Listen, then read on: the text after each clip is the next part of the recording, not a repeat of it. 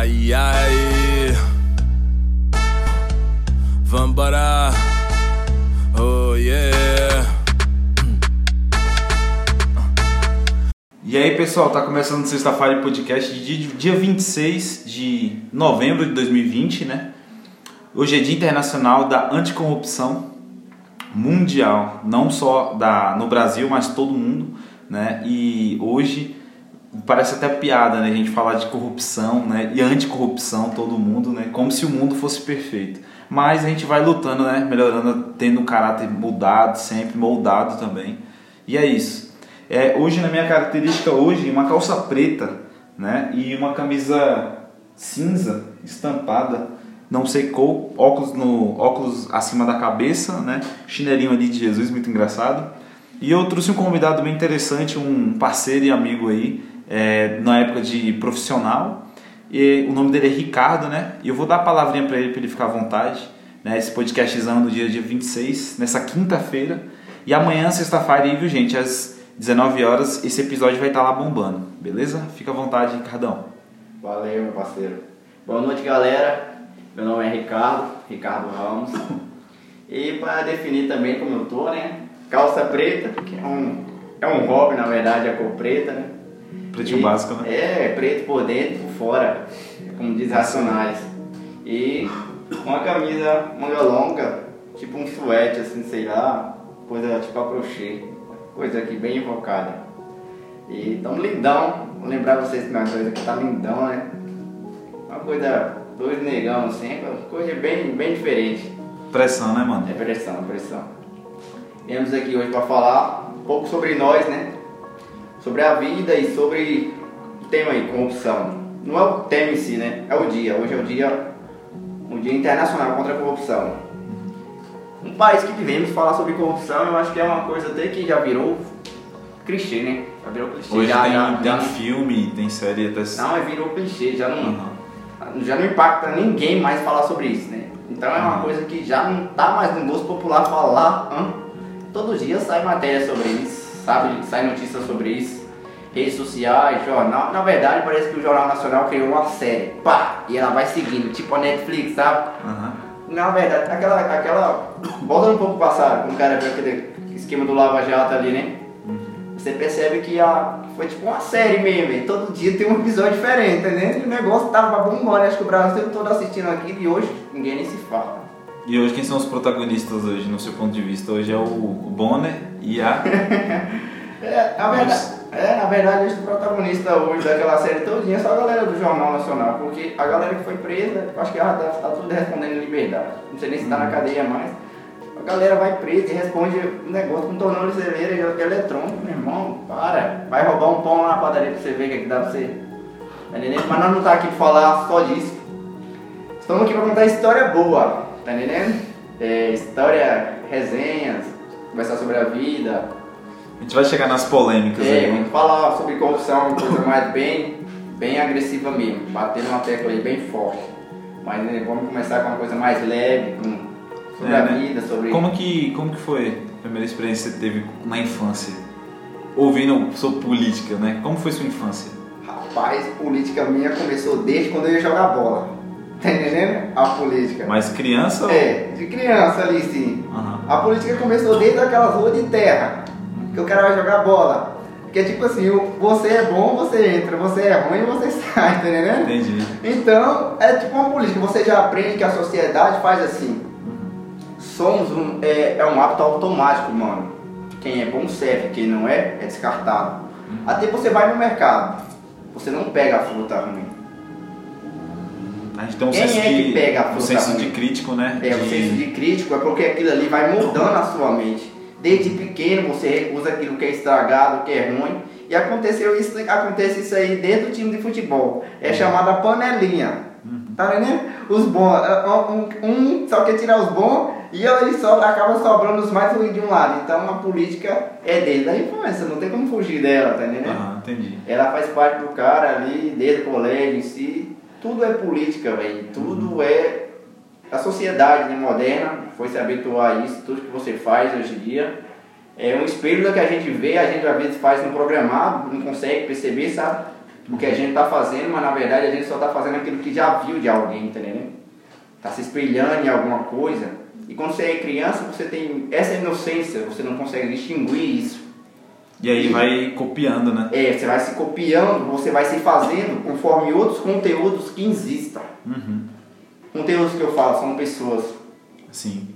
Porque cada pessoa é um conteúdo em si. É uma história para contar de si mesma, tá entendendo? Então, é, cada pessoa tem seu costume, sua crença. E uma coisa que eu vou te falar: cada pessoa vai viver a, a sua vida e acreditar que a sua forma de viver é a mais correta que existe. E ninguém vai tirar isso da cabeça dela. Sim. Eu e você, nós até pode falar que nós temos as mesmas ideias, mas na verdade nós não temos as mesmas ideias.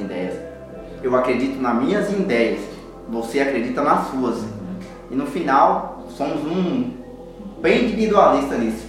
Sim. É como, é como a natureza traga, né? Que nascemos sozinhos, É. morreremos sozinhos. É. Temos, criamos essa, essa ideia de conjunto, do que vivemos em sociedade, que temos, trabalhamos em equipe, sim, isso faz parte também do que ensinaram para nós, né? E não, nós faz isso. Mas sobre isso aí que eu estou te falando, sobre essa parte das ideias, de quem somos, a, a- a- a- acho que o ser humano inventou, uma- inventou uma palavra muito fácil de definir isso, personalidade. Mas na verdade a personalidade na- nada mais é do que uma ideia própria de si e ninguém vai tirar isso de você. Quer voltar mais no passado aí? Tem muito mais coisa pra Não, falar. Tem muita coisa, porque a gente foi muito pra teoria. Quando, é, deixa eu só lembrar aqui uma, uma coisa aqui. É porque deu um branco porque eu tô aqui absorvendo aqui. Rapaz. O assunto tá bem da hora aqui. Se você quiser falar do tempo que eu trabalhei com você, Não, pode ficar tranquilo. Tipo assim, a gente falando sobre política, sobre infância, né?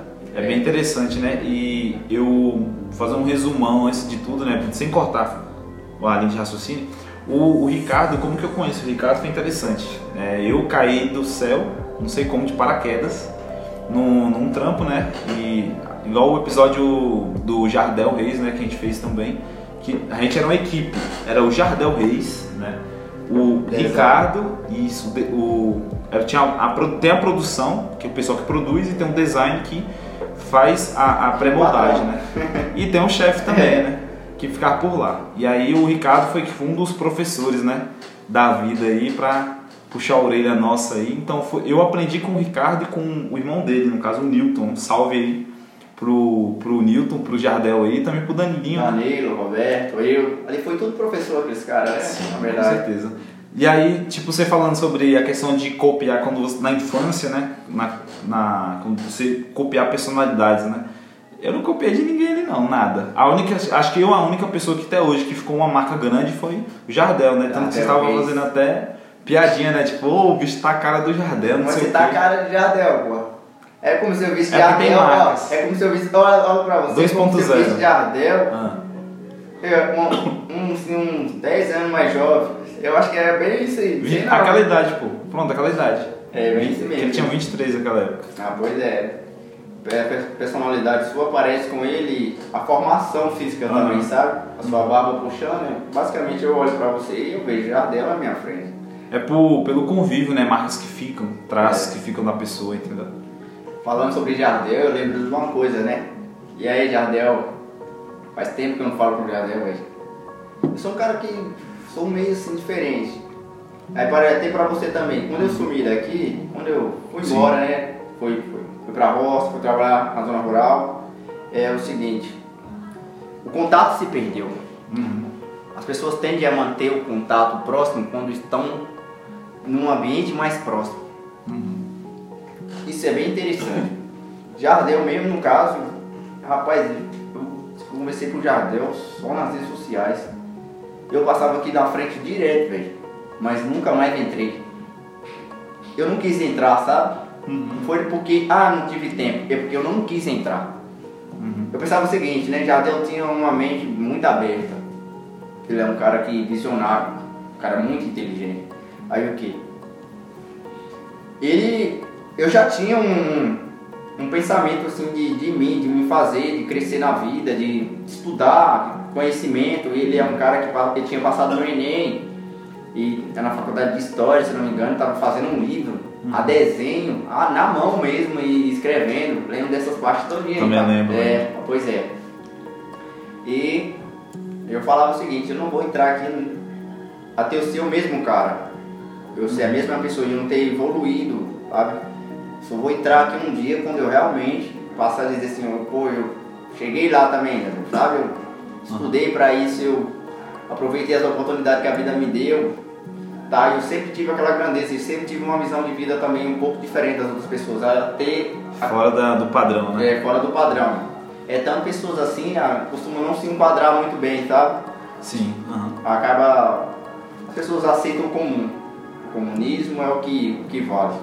É. Pessoas que têm mente diferente É, são, são, são oprimidas, sabe? É, como que seria. São pessoas peculiares, né? É, são taxadas diferentes. Então, Isso, a, eu, Jardel me ensinou, naquele tempo, Jardel era um cara que ele falava muito sobre psicologia pro homem e psicologia feminina. Sim. É, era tipo um coach. Aham.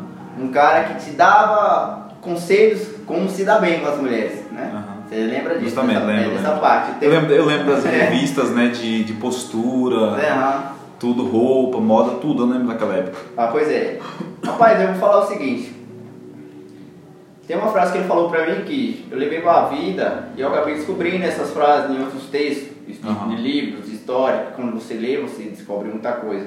Eu acho que eu aprendi mais do que eu sou lendo do que estudando verdadeiramente no colégio. Sim. Um cara é adolescente, você sabe, né, velho? O cara só fica lá no fundão zoando mesmo, arrumando papelzinho na professora. E ainda virando, é, virando o rosto pra dizer, que, pra dizer que não é o cara, né? Sabe, não é. Então, ele falou uma frase pra mim que ele falou bem assim, o seguinte, que se você é bom numa coisa, nunca faça de graça. Rapaz, aquilo entrou em mim e não saiu mais. Entendi. É. Eu acho que era uma, uma das. É uma. Não seria, não seria uma. Como que é uma frase vã. Seria uma resposta que às vezes responder uma pergunta que tinha dentro de você. É, na verdade, é aquilo ali me fez uma coisa que eu sentia em mim, sabe? Uhum. Aí eu vi que o que ele falou, eu não sabia que eu ia mudar tantas pessoas com uma frase só. Já tem uma outra que eu encontrei uma garota em 2016 que ela me falou pra mim o seguinte. Acabei meio que tendo um, um lance com essa garota, assim, sabe? Sim. Mas não foi nada grande não. Ela nem daqui era de São Paulo e acabou viajando e indo embora de novo. Porque ela falou outra frase que também ficou em mim. Que somos o que somos, o que devemos ser. É a natureza daquilo que você se revela, quem realmente você é e o que você deve ser, tá entendendo? Você às vezes você se vê perdido. Quem é que nunca se viu perdido perante a vida, se não uma crise de identidade, de saber realmente o que é? Para onde você vai e qual caminho você vai seguir. Todo mundo passa por isso. Isso me formou outras visões de vida que hoje eu tenho, que sabe o que? Que todo mundo tem uma depressão em si. Como eu te falo. Uma tristeza já, já na carne, né? É, é, acho que todo mundo passa por uma depressão em si. Porque, ah, todo mundo tem uma depressão. Como eu vou, vou distinguir isso? Algumas pessoas é bem leve e ela leva tão naturalmente aquilo que ela encara como problemas. E ela tem que procurar soluções. E já tem outras pessoas que atingem tanto que precisa de medicamento, sabe? Tratamento psicológico, tratamento clínico também, rapaz. A base de remédio, essas coisas assim. Tem esses casos, né? Bem sério, depressão profunda, aquela coisa toda, né? Mas é nesse ponto que a gente se transforma. Quando você chega nesse ponto chave da vida, você tem essa crise, essa pequena, essa pequena, essa profunda depressão que você se transforma. Aí eu lembro de outra frase que já deu fala que a que você não pode ser a- as mariposas, que não- você não pode ser atraído pela luz. Você tem que ser a luz Tem que ser a luz. e atrair as coisas pra você. Aham. Né, né? Essas coisas ficou, pô, e faz parte do cara. E quando o cara passa por essas coisas na vida, essa parte em si, que o cara vai entender o que o cara quis falar, sabe? Na verdade, tem muita coisa que as pessoas te falam na hora você não entende. E aí quando você passa por muitos atritos, muita É. coisa na vida, uma bagagem grande, aí você, poxa, É. fiz tal coisa, e aí você associa com aquela frase. E a sua mente volta naquele passado e você, você se vê tão pequeno naquele tempo, tá né? Uhum. A sua pequenez naquele tempo, a sua falta de entendimento te faz, te faz, te faz agora de, um, de uma visão assim, de, E você olhar pra você e falar, cara, eu era dessa forma e eu fazia isso, sabe? E hoje eu não faço mais. Então, e é que eu falo sobre você, Matheus, que tem coisa na vida que o cara faz, sabe? E quando o cara pega a visão hoje do que o cara realmente é, é a coisa incrível, realmente, de, de se pensar a respeito disso. Entendi. Eu falei um pouco sobre o colégio, né? Aham. Tem uma resenha pra contar sobre o colégio, quando eu estudava no SEMO. Isso tem quanto tempo mais ou menos? Rapaz, acho que tem mais de 5 anos que eu estudei no SEMO, cara. Falando pra você, Cinco anos? tem tem mais de 5 anos já. vamos tirar assim. 2015 foi a última vez que você estudou lá no SEMO. Rapaz, eu nem lembro direito, cara. Foi 2015. Pra trás ainda, velho. Eu acho que bem mais pra trás, velho. Sabe? Bem mais pra trás, Matheus. Eu acho que bem mais pra trás. Mas voltando um pouco na história que eu ia te falar, essa faixa aí entre 6 a 7 anos, 5 que eu não lembro muito bem de cabeça, sabe? Eu lembro do- da galera que estudava comigo, eu ainda lembro do- dos rostos. Coisa bem difícil, né, de cara lembrar, mas ainda lembro do rosto de muita gente, dos nomes, eu lembro de quase todos. Pelo menos dos, dos bagunceiros, né? É tipo assim, fica na verdade marcado aqueles que marcaram. É, Fica tipo aquela memória que marcou, né? Daquelas Fica pessoas. marcado com cara, as pessoas Isso. que realmente marcam, marcam no coração, na verdade, né? Aham. Aí é o seguinte, tinha William e tinha eu aqui. Aí o Odin falou pra mim o seguinte, nós sentados ali no, no banco da frente, nós era tão bagunceiro que nós se sentava atrás. Nesse dia nós resolvemos sentar na frente, nas Aham. cadeiras da frente. Tinha uma professora de história, eu lembro até o nome dela, velho. Só que não vou contar o nome dela aqui, né? Acho que não precisa, né? Não, precisa não. É, pois é. Ela só precisa de, um, de uma gravação de podcast cortado pra poder processar. Então deixa quieto o nome da professora, eu vou botar só o nome dos acusados aqui. O seguinte, é. Esmeliante. Fala aí, Emeliante. Estudava o primeiro ano, o cara tem sempre aquela, aquela coisa de querer impactar com coisas não com inteligência. Quando você é no colégio, tem- você sofre aquela, aquela pressão do- de ser popular, tá entendendo? Então, como eu, eu era um cara ali, pai, eu era o único negro da sala. Merda do preconceito aí entrando, mais nada a ver, que aqui é Bahia. Mas eu só era que. Tá no sangue, né, mano? É, era só Essa coisa de acaso, era só coisa de acaso, mas eu era o único negro. Rapaz, a galera era um xodó comigo. A, a galera, o povo que eu era um, o único negro da sala, a galera toda era um xodó comigo. Aí eu lembro o seguinte, que o Di falou pra mim, era gaúcho esse cara. Família gaúcha, muitos amigos gaúchos eu tive, viu, velho, no centro. E a maioria era gaúcho mesmo, viu, velho? Aí, e um era do Paraná, o William era do Paraná. Aí chegaram e falaram assim, e aí, me chamava de Obina, naquele tempo, os caras me chamavam de Obina. Jogo e aí? Obina, eu quero, eu duvido você bater na bunda da professora. Ele falou o nome da professora, tá? E ela tava escrevendo um quadro, velho.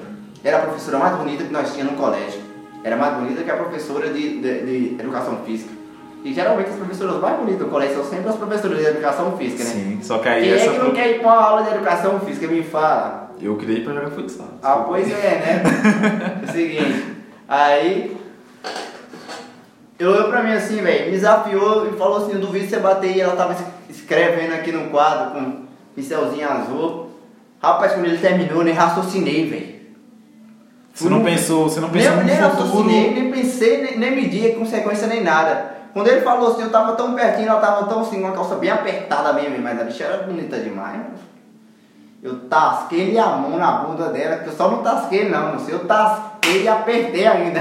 tá entendendo? Então, tipo, você não pensou num futuro, tipo, Sim. destrutivo. Tipo, Rapaz, mas- ela, ela não esperava tanto aquela reação, que ela escrevendo numa sala de aula, normalmente, como todos os dias acontece, que ela não esperava tanto uma reação daquela, um tapa tão bem dado na bunda dela, mas eu apoiei tanto a bunda dela assim, e ainda apertei assim. Rapaz, é o seguinte, que ela demorou a olhar pra trás. Eu acho que ela. Ela não entendeu ainda. Ela congelou um pouco ali, ela demorou a olhar pra trás. Quando, quando ela olhou pra trás, eu já tinha, eu já tinha escondido já o ato, a minha mão, né? A cena, a, a, é? a arma do crime já estava escondida, totalmente disfarçada ali, mais rápido que ninja, né? Escrevendo no caderno. Ela parou e olhou, envermelhou todinha. Ela era bem branca, o cabelão bem, bem assim, puxado por Castanho? não é, é, castanho, não era nem preto nem, nem, nem louro, era castanhada. Uhum. Aí, era bem bonita essa professora. Rapaz, dela, ela ficou tão sem graça que ela olhou e não soube, não soube falar nada. Ela não teve um, um tipo de reação, né? Não, ela só envermelhou, velho. Ficou com tanta vergonha, velho. com tanta vergonha, que ela foi lá e chamou a diretora. A diretora que falou por ela.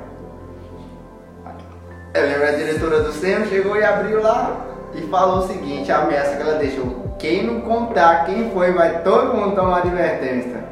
Aí todo mundo igual, todo mundo odeia o verdade, Cris, todo mundo que, apontou é, o dedo. Só que o seguinte, antes disso ela tinha feito a pergunta umas duas, três vezes quem foi. Ninguém se revelou. Sabe que a galera de sala é bem unida, né? Aham. Mas quando fala a palavra advertência, parece que. Todo mundo vira Judas. É, tá entendendo? É um perigo. Isso é uma. Vamos trazer uma natureza humana sobre isso aí que você falou também. Uma- o ser humano em si só olha o próprio bem. Se a vida dele for posta em, em risco, ele abandona a vida do próximo para salvar a dele. Isso é a natureza humana em si e é dificilmente ela vai mudar. É carne, né? A famosa carne. É, aí é o seguinte. Nesse ato aí, quando ele falou assim, todo mundo, se não falar quem é, vou dar advertência pra todo mundo. Foi- do jeito que você falou, a galera virou os dedinhos tudo assim pra cima de mim assim. Pá. Ela veio pra mim, Ricardo, foi você, Ricardo. A diretora. A professora, a professora, né? Por que você fez isso, Ricardo? Como se ela não- soubesse. Aí eu olhei pra ela assim, né? Eu falei, rapaz, fiquei quieto. E eu não senti vergonha nem uma hora, velho. Não respondi nada. A diretora falou, você, bora pra minha sala. Aí pá, fui pra sala da, da diretora. A diretora tá lá conversando comigo, pegando tal e tal.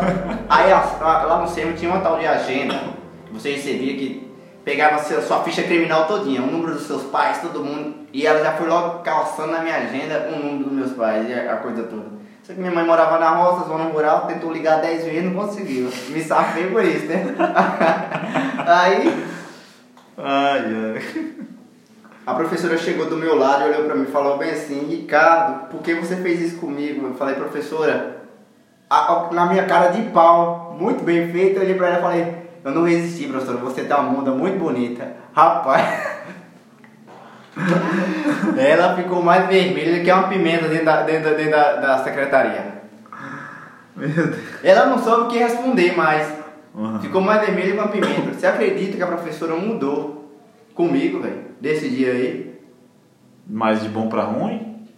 Ela Ou mudou, pra mudou, velho. Ela mudou na forma, uma visão dela de mulher. E eu acho que é uma visão que ela tinha de mim como aluna, ela mudou uma visão de mim como um homem. Você acredita? Entendi. Isso influenciou. Ela, ela, ela conversava comigo diferente. Ela, ela, ela tipo, tava tipo deixando brecha agora pra mim, sei lá, tipo passar uma cantada nela, alguma coisa assim. Ela Entendi. mudou, velho. Você é. Como que seria a. Você teve uma certa atitude, né? Sei, não sei se foi né? atitude, foi muito fora do normal, tá entendendo? É porque, é porque assim, ela, ela começou agora a separar agora. Poxa, ó, tem um cara agora que Tá entendendo? teve um certo impulso, vamos se dizer assim. E na verdade tudo foi uma aposta, fiz tudo em cima da aposta, né? Ganhou uma aposta e bem- ainda um ponto ainda com a. Eu pensando no lanche, no intervalo que os caras me prometeu, né? Tá entendendo? O sim. seguinte, mas pô, eu fiquei surpreso que eu achei que na reação, no, na, na- no primeiro ato ali, quando eu tava na secretaria e tudo ali, quando eu era jovem, eu não pensei nada na cabeça de fazer e também dentro da secretaria eu não senti nenhuma hora vergonha e nem minha, nenhuma hora eu senti também a vergonha na hora de falar pra professora por que eu fiz aquilo. Sabe? Eu falei, não, é uma cara de pau, e a cara de pau foi incrível. Só que no decorrer das aulas, a vergonha veio- foi vindo pra mim. Eu me senti envergonhado de olhar pra ela depois, na- nas aulas. Só que a reação dela me confundiu, pô. Você achou que seria o oposto. Eu achei que ela ia se afastar de mim, alguma coisa assim, sabe? Ela passou a mudar. Até nas roupas ela, ela, ela começou a caprichar mais. Rapaz, aquilo ali deu uma certa confiança pra mim. Certo. Começar a falar pra ela, repetir pra ela que ela era uma, mu- uma mulher bonita. E eu percebi que ela aprendeu a gostar de ouvir aquilo, tá entendendo? Entendi. Eu não sei se ela era uma, uma carência em si, porque uma mulher bonita daquela, ouvir uma palavra dessa do aluno, né? E, pô, na minha visão que eu tenho de vida hoje, eu acho que não impactaria em nada na vida dela, porque teria vários outros caras, eu era um menino, um moleque, rapaz, eu estudava, Tinha o quê? Uns seus, seus 17, eu 18? era uns 16 anos, eu era 17, tá entendendo? É, mais ou menos nessa faixa, Sempre fui né? um rapaz muito. é, nunca fui lá dos um corpo meio franzino, mas era rápido que se pra jogar bola, tá entendendo? Agilidade 100%. Até hoje, né? Aí Achei que não ia impressionar em nada. Ela, ali na- entre os adolescentes, tinha até uns adolescentes de porte físico, tinha uns que já praticavam é, academia, essas coisas assim. Tinha uns Brad Pitt, né, É, tinha sala. uns, é, tinha uns gostosão, aqueles que se acham gostosão. Eu já vi a história de gostosão como acaba. Sim. né? Ah, pois é. Mas, é tipo assim, na fila do pão, eu não era ninguém, tá entendendo? Uhum.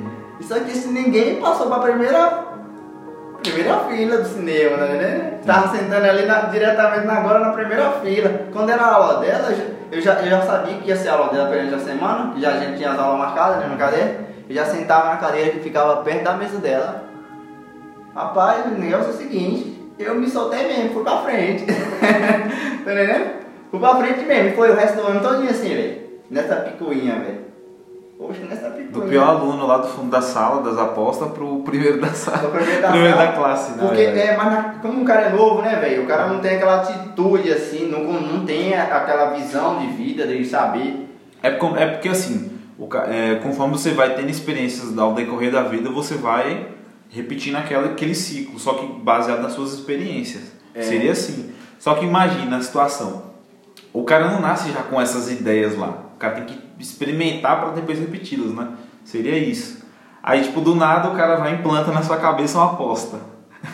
Eu fico imaginando como foi a cena. Meu Deus do céu. Rapaz, acho que eu pensei no, lan, no lanche, viu, velho? Você, tá, você tava trabalhando nessa época?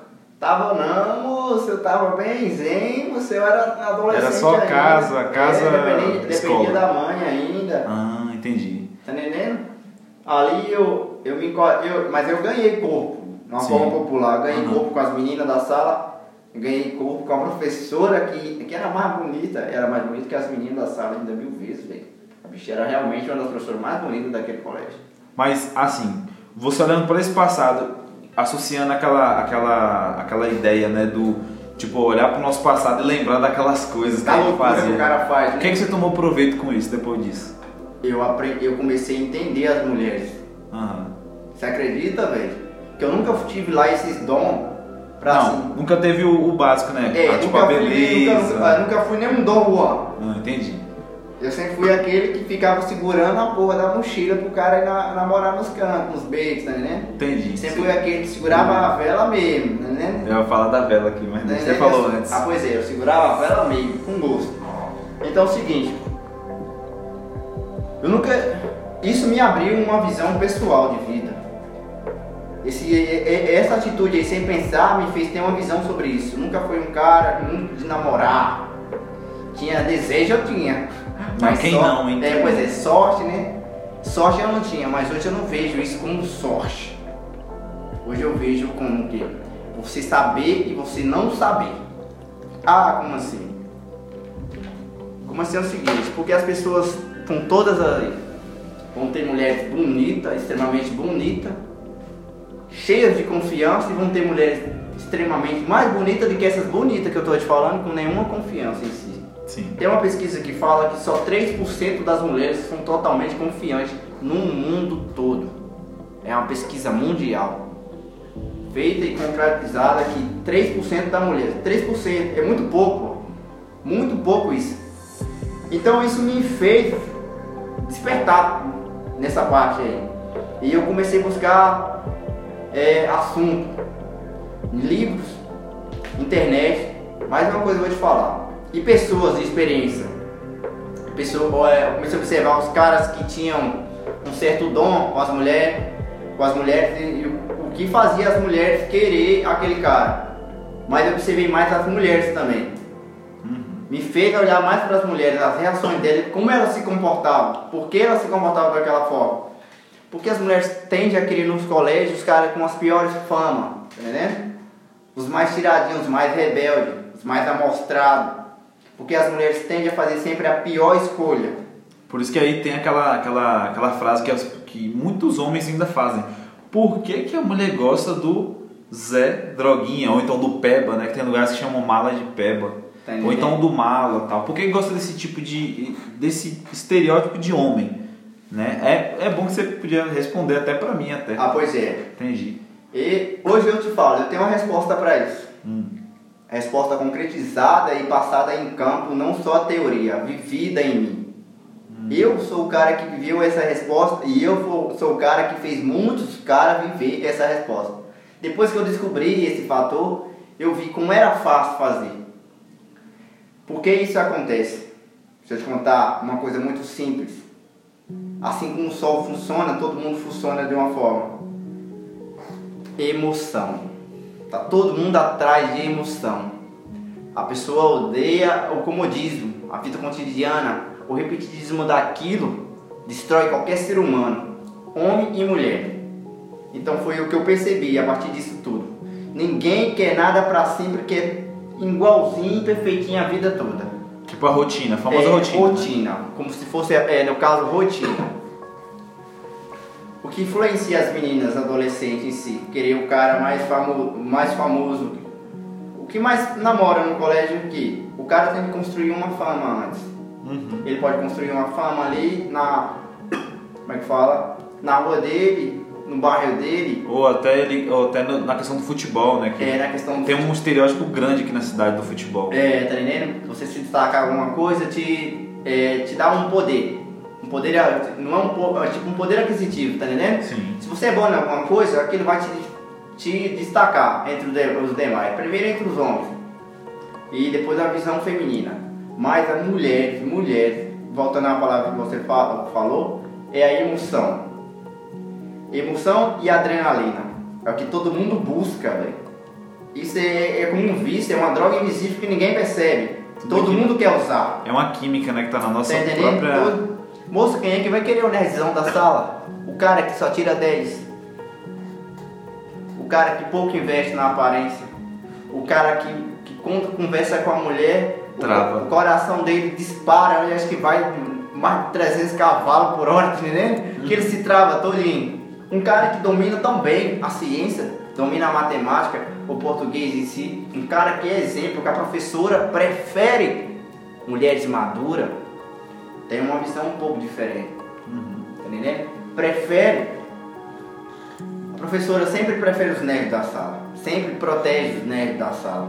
Mas os piorzinhos, elas tendem a afinetar, tesourar. Se pudesse tirar da sala delas, ela tirava. Mas as meninas, as novas, as meninas novinhas, que os caras falam, as novinhas, né? Não preferem isso. Prefere aqueles caras, aqueles que quebram a regra, que saem do padrão, tá entendendo? Aqueles que causam um impacto, uma adrenalina, que a, e aquilo ali é uma coisa invisível que ninguém vê, velho. E é por isso que o homem tende a repetir esses atos. O homem é. Rapaz, quando é novo, pensa muito que tá em cima de uma moto e empinar. Sim. É um cotidiano que a gente vê hoje, né? É, quando você é novo, você quer se destacar, quer comprar uma moto, você não pensa em comprar uma moto. O cara quando é novo, eu falo pro meme, não pense em comprar uma moto para poder trabalhar, para poder ela ser útil para você de alguma forma, não. Você pensa em comprar uma moto. Primeiro fator para todo homem, isso nunca vai mudar. Vou pegar a mulher. Vou comprar uma moto para me pegar a mulher. Segundo fator, vou aprender a empinar para me pegar a mulher. A vida do homem parece que se, se resume em sempre o que ele faz em pegar a mulher quando você é novo, em ter Se mulher. relacionar, né? Tá entendendo? Namorar. E é tudo inconsciente, né? Na, na É, verdade. tudo inconsciente. E aquilo ali acaba virando um, um, um, que eu falo assim, uma teia que vai prendendo todo mundo, todos os, todos os jovens pensando da mesma forma, tudo pensando é, substâncias, como falam, acaba usando droga, influenciado por causa disso, sabe? E sim, em, em primeiro fato, que as mulheres se impressionam com os caras que usam droga. Não, sabe? Os caras saem do padrão, os caras quebram muito a regra. Então os caras causam, causam muita adrenalina. Ela absorve aquilo numa coisa invisivelmente que ninguém vê, velho. Que acaba viciando. Só que as mulheres tendem a. Todas as mulheres, velho. Sem exceção. É muito difícil, velho. Você tirar. Talvez haja assim a exceção aí, mas todas as mulheres, pode olhar para a história delas em si, quando elas são novas, se não tende a ficar com os piores caras. Depois que toda mulher cria uma maturidade em si. É o famoso quebrar a cara, né? Todo mundo quando comete seus erros, vai se corrigindo perante a vida, né, velho? Se corrigindo ali além da vida. As mulheres param de fazer escolha por aquele cara que passava na moto com escape, já não quer mais. Ela, ela, ela já tem agora uma bagagem, né? é, Tipo, já tem uma bagagem. Ela tem uma ótica também. Viu que Então, a propaganda daquilo É enganosa. é enganosa. Que quando Ah. você se vive aquilo ali, você pode olhar muitas mulheres assim. quando você se vive aquilo ali, a partir daquilo ali, ela já procura um macho forte. Já passa da adrenalina, já não quer mais aquilo, mas procura um macho forte. Aí começa a usar o raciocínio agora. Raciocínio em si. Consciência O agora. cara que está mais bem estruturado na vida, a mulher é interesseira, ela não é interesseira, ela passa a usar a cabeça, ela pensa. Ela já se meteu com aquele cara que só era jovem, se destacava entre os amigos ali e tal e tal, era mais tiradinho, mais sei o quê. Mas em um cara que fez ela passar muita dificuldade, um cara que não tinha um emprego de nada, trabalhava, vou dizer, servente, ajudante de pintor e não parava de nada, tá entendendo? Aí a dificuldade da vida, passa a ter muita vontade, muito desejo de ter as coisas e não consegue. Mas ela tenta, a mulher tenta ficar numa luta pessoal com aquele cara ali, mas ela vê que tá jogando a vida dela fora, velho. Ninguém quer jogar a vida de ninguém fora por ninguém. E acaba desse cara se amarra com o coração, se amarga. É um cara que fala, ah, se eu sair de você, eu entre outro é muito fácil. Tem essa psicologia, porque ele tá acostumado a isso mesmo. Ele tá acostumado a isso. Aí ela acaba, até acaba, até chega o fim. Vai até onde vai, desgasta tanto, as pessoas se separam. Depois da primeira separação, você pode olhar que as mulheres elas se congelam. Primeiro fato. Depois que depois do choro, a semana do choro de enterro, que- de inter- internação que toda mulher tem com ela mesma, que ela destrói a autoestima dela quando ela está chorando por algum homem, mas na verdade ela está chorando pelo todo o tempo que ela perdeu para ela mesma. Só que ela acredita, às vezes tem mulher que nem tem essa visão, mas ela acredita que está chorando pelo cara, mas ela está chorando por todo o tempo de vida que ela perdeu com aquela pessoa. E que ela perdeu com ela mesma, que ela esqueceu dela, de quem ela era e, e o que ela poderia depositou, né? sido. É. Tipo, ela depositou tipo um tempo, a energia. É, a energia em si, Aham. é, os sonhos que ela abandonou, sabe, os caminhos que ela mudou por causa de uma pessoa. Então temos que tomar cuidado com isso perante a vida. Muitas pessoas se doam demais uma para outra, pô, constrói casa em alicerces alheios e no final das contas vai culpar aquela pessoa por o fracasso daquela, daquela obra, tá entendendo? Mas na verdade você está sendo egoísta em si, porque ninguém botou algema ou, ou arma na tua cabeça. Você fez a escolha na emoção, tá entendendo? Lá atrás. Então aquilo é um projeto que dá errado e você acaba, ó, pessoas culpam a Deus de tudo. Primeiro, o primeiro fator é a primeira pessoa a ser culpada nesse mundo, viu? Deus é o culpado, o primeiro fator de tudo.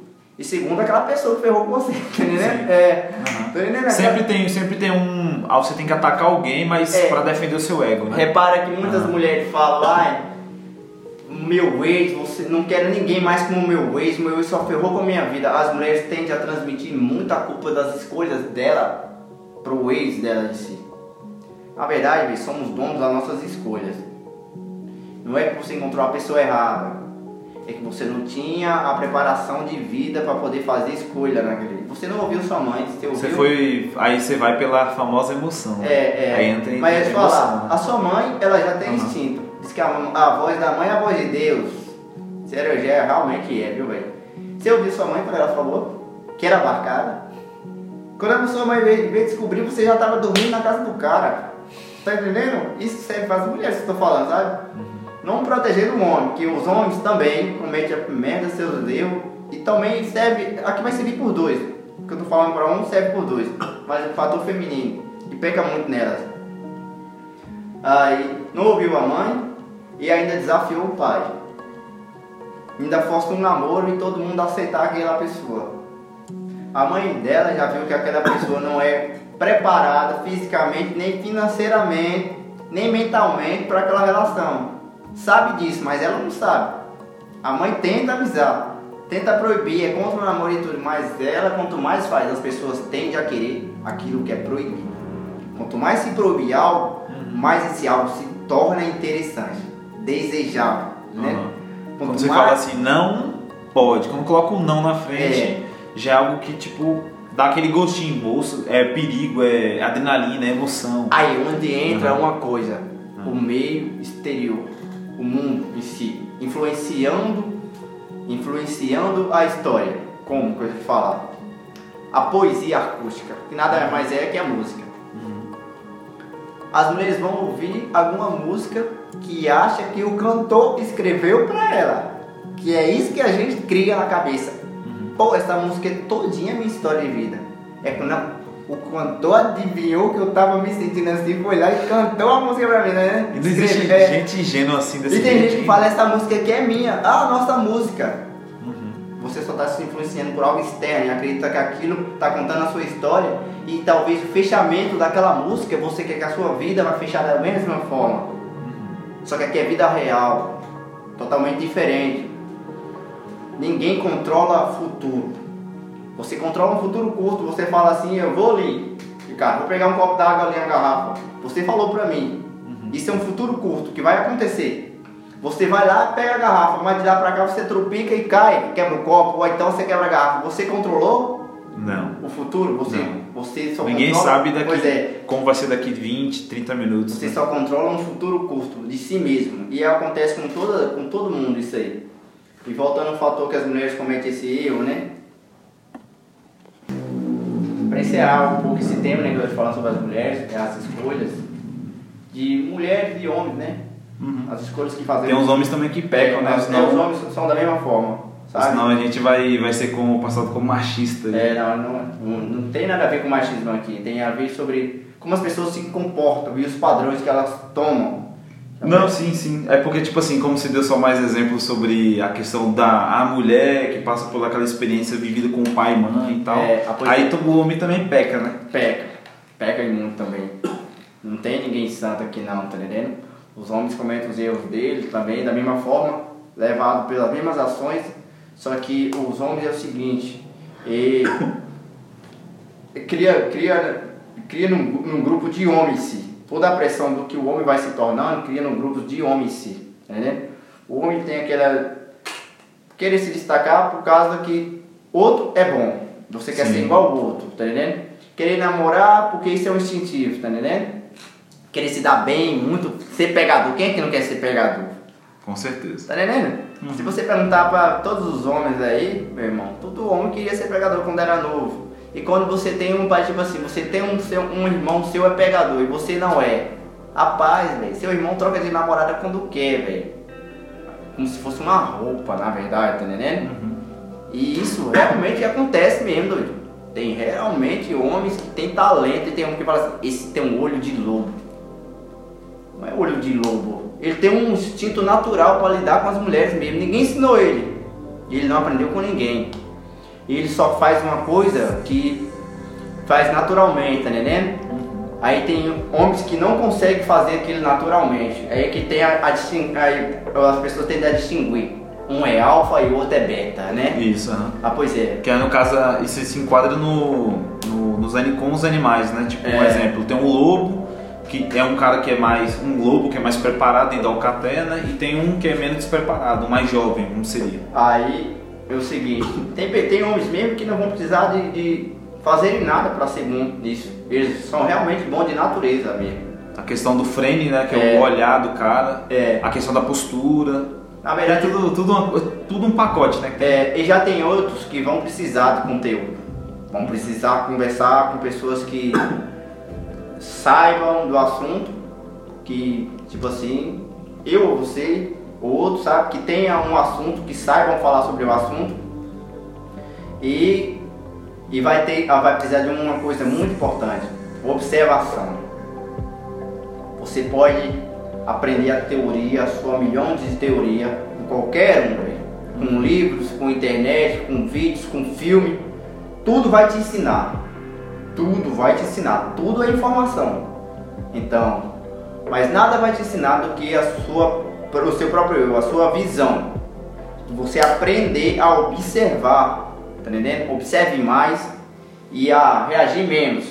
Porque você tem que aprender primeiro a observar, a decifrar, ficar bom em decifrar, a decifrar pessoas, em olhar.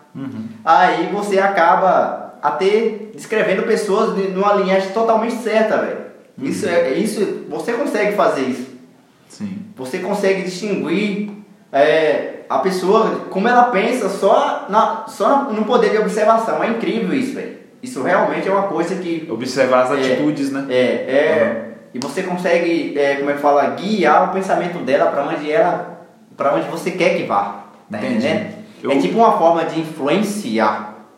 Tipo, tipo é, tem um livro, né, que é muito isso, que é os, os quatro tipos de temperamentos, né, que aí você, velho, você consegue decifrar, não chega a ser igual o signo, não tem nada a ver com signo, tá ligado? Porque tem pessoas que associam o signo, né, é uma coisa muito óbvia. É porque todo mundo tem um temperamento, tem uns são melancólicos, outros são sanguíneos, outros são fleumáticos, outros são coléricos, né? Aí é uma mistura, tipo, todo mundo tem dois. Só que aí o que acontece? Tem uns que tem mais colérico e menos é, sanguíneo, um exemplo. Aí tem aí cada característica desses dois, eles influenciam na personalidade e nas atitudes. Tipo, um exemplo, eu- o meu exemplo, eu, eu sou um sanguíneo. Eu sou sanguíneo e melancólico. Ao mesmo tempo que eu tô super comunicativo e feliz, eu tô triste, muito triste por outro lado. Entendeu? Um exemplo seria. Aí vai muito da taxa e da porcentagem. Um exemplo, a, como o, sanguíneo ele é muito impulsivo, ele fala por impulso, ele é muito. É, é um cara muito entusiasmado, ele sabe. Só que aí tem os pontos positivos de ser sanguíneo. E também tem os negativos de ser sanguíneo. Às vezes fala algo errado, às vezes faz algo por impulso e não era aquilo que ele raciocinou, entendeu? Então, tipo, dessas quatro classes do, do en- encaixa nisso, entendeu? Aí às vezes você ser um observador, você consegue com essa ótica observar a atitude da pessoa e, poxa, cara fez tal coisa que é uma personalidade de, de um exemplo, de um sanguíneo, né? A gente tá parecendo dois psicólogos falando. E tá engraçado esse assunto. Fica Como- difícil, né? Dois, dois Aham. caras com a mesma linhagem se falar. É o seguinte, voltando no tema que eu falei aí, é sobre o cara, né? Vai precisar aprender com outros caras, Não, realmente sim. vai, vai precisar aprender. E o seguinte, quando você descobre o poder de observar, velho, você economiza energia. Nossa, muito. Você economiza energia. Você sabe onde investir e onde você não vai investir. Tá entendendo? Porque não adianta eu chegar eu, você, chega eu, você e mais dois numa festa. Aí, numa festa em qualquer lugar associado que vai ter mulheres ali, vai ter pessoas ali. E a gente fala assim, ó, a gente vai lá pra arrasar com as mulheres, ou então a gente vai lá por só ir. E acaba tendo um grupo de mulheres da mesma quantidade. Os olhos.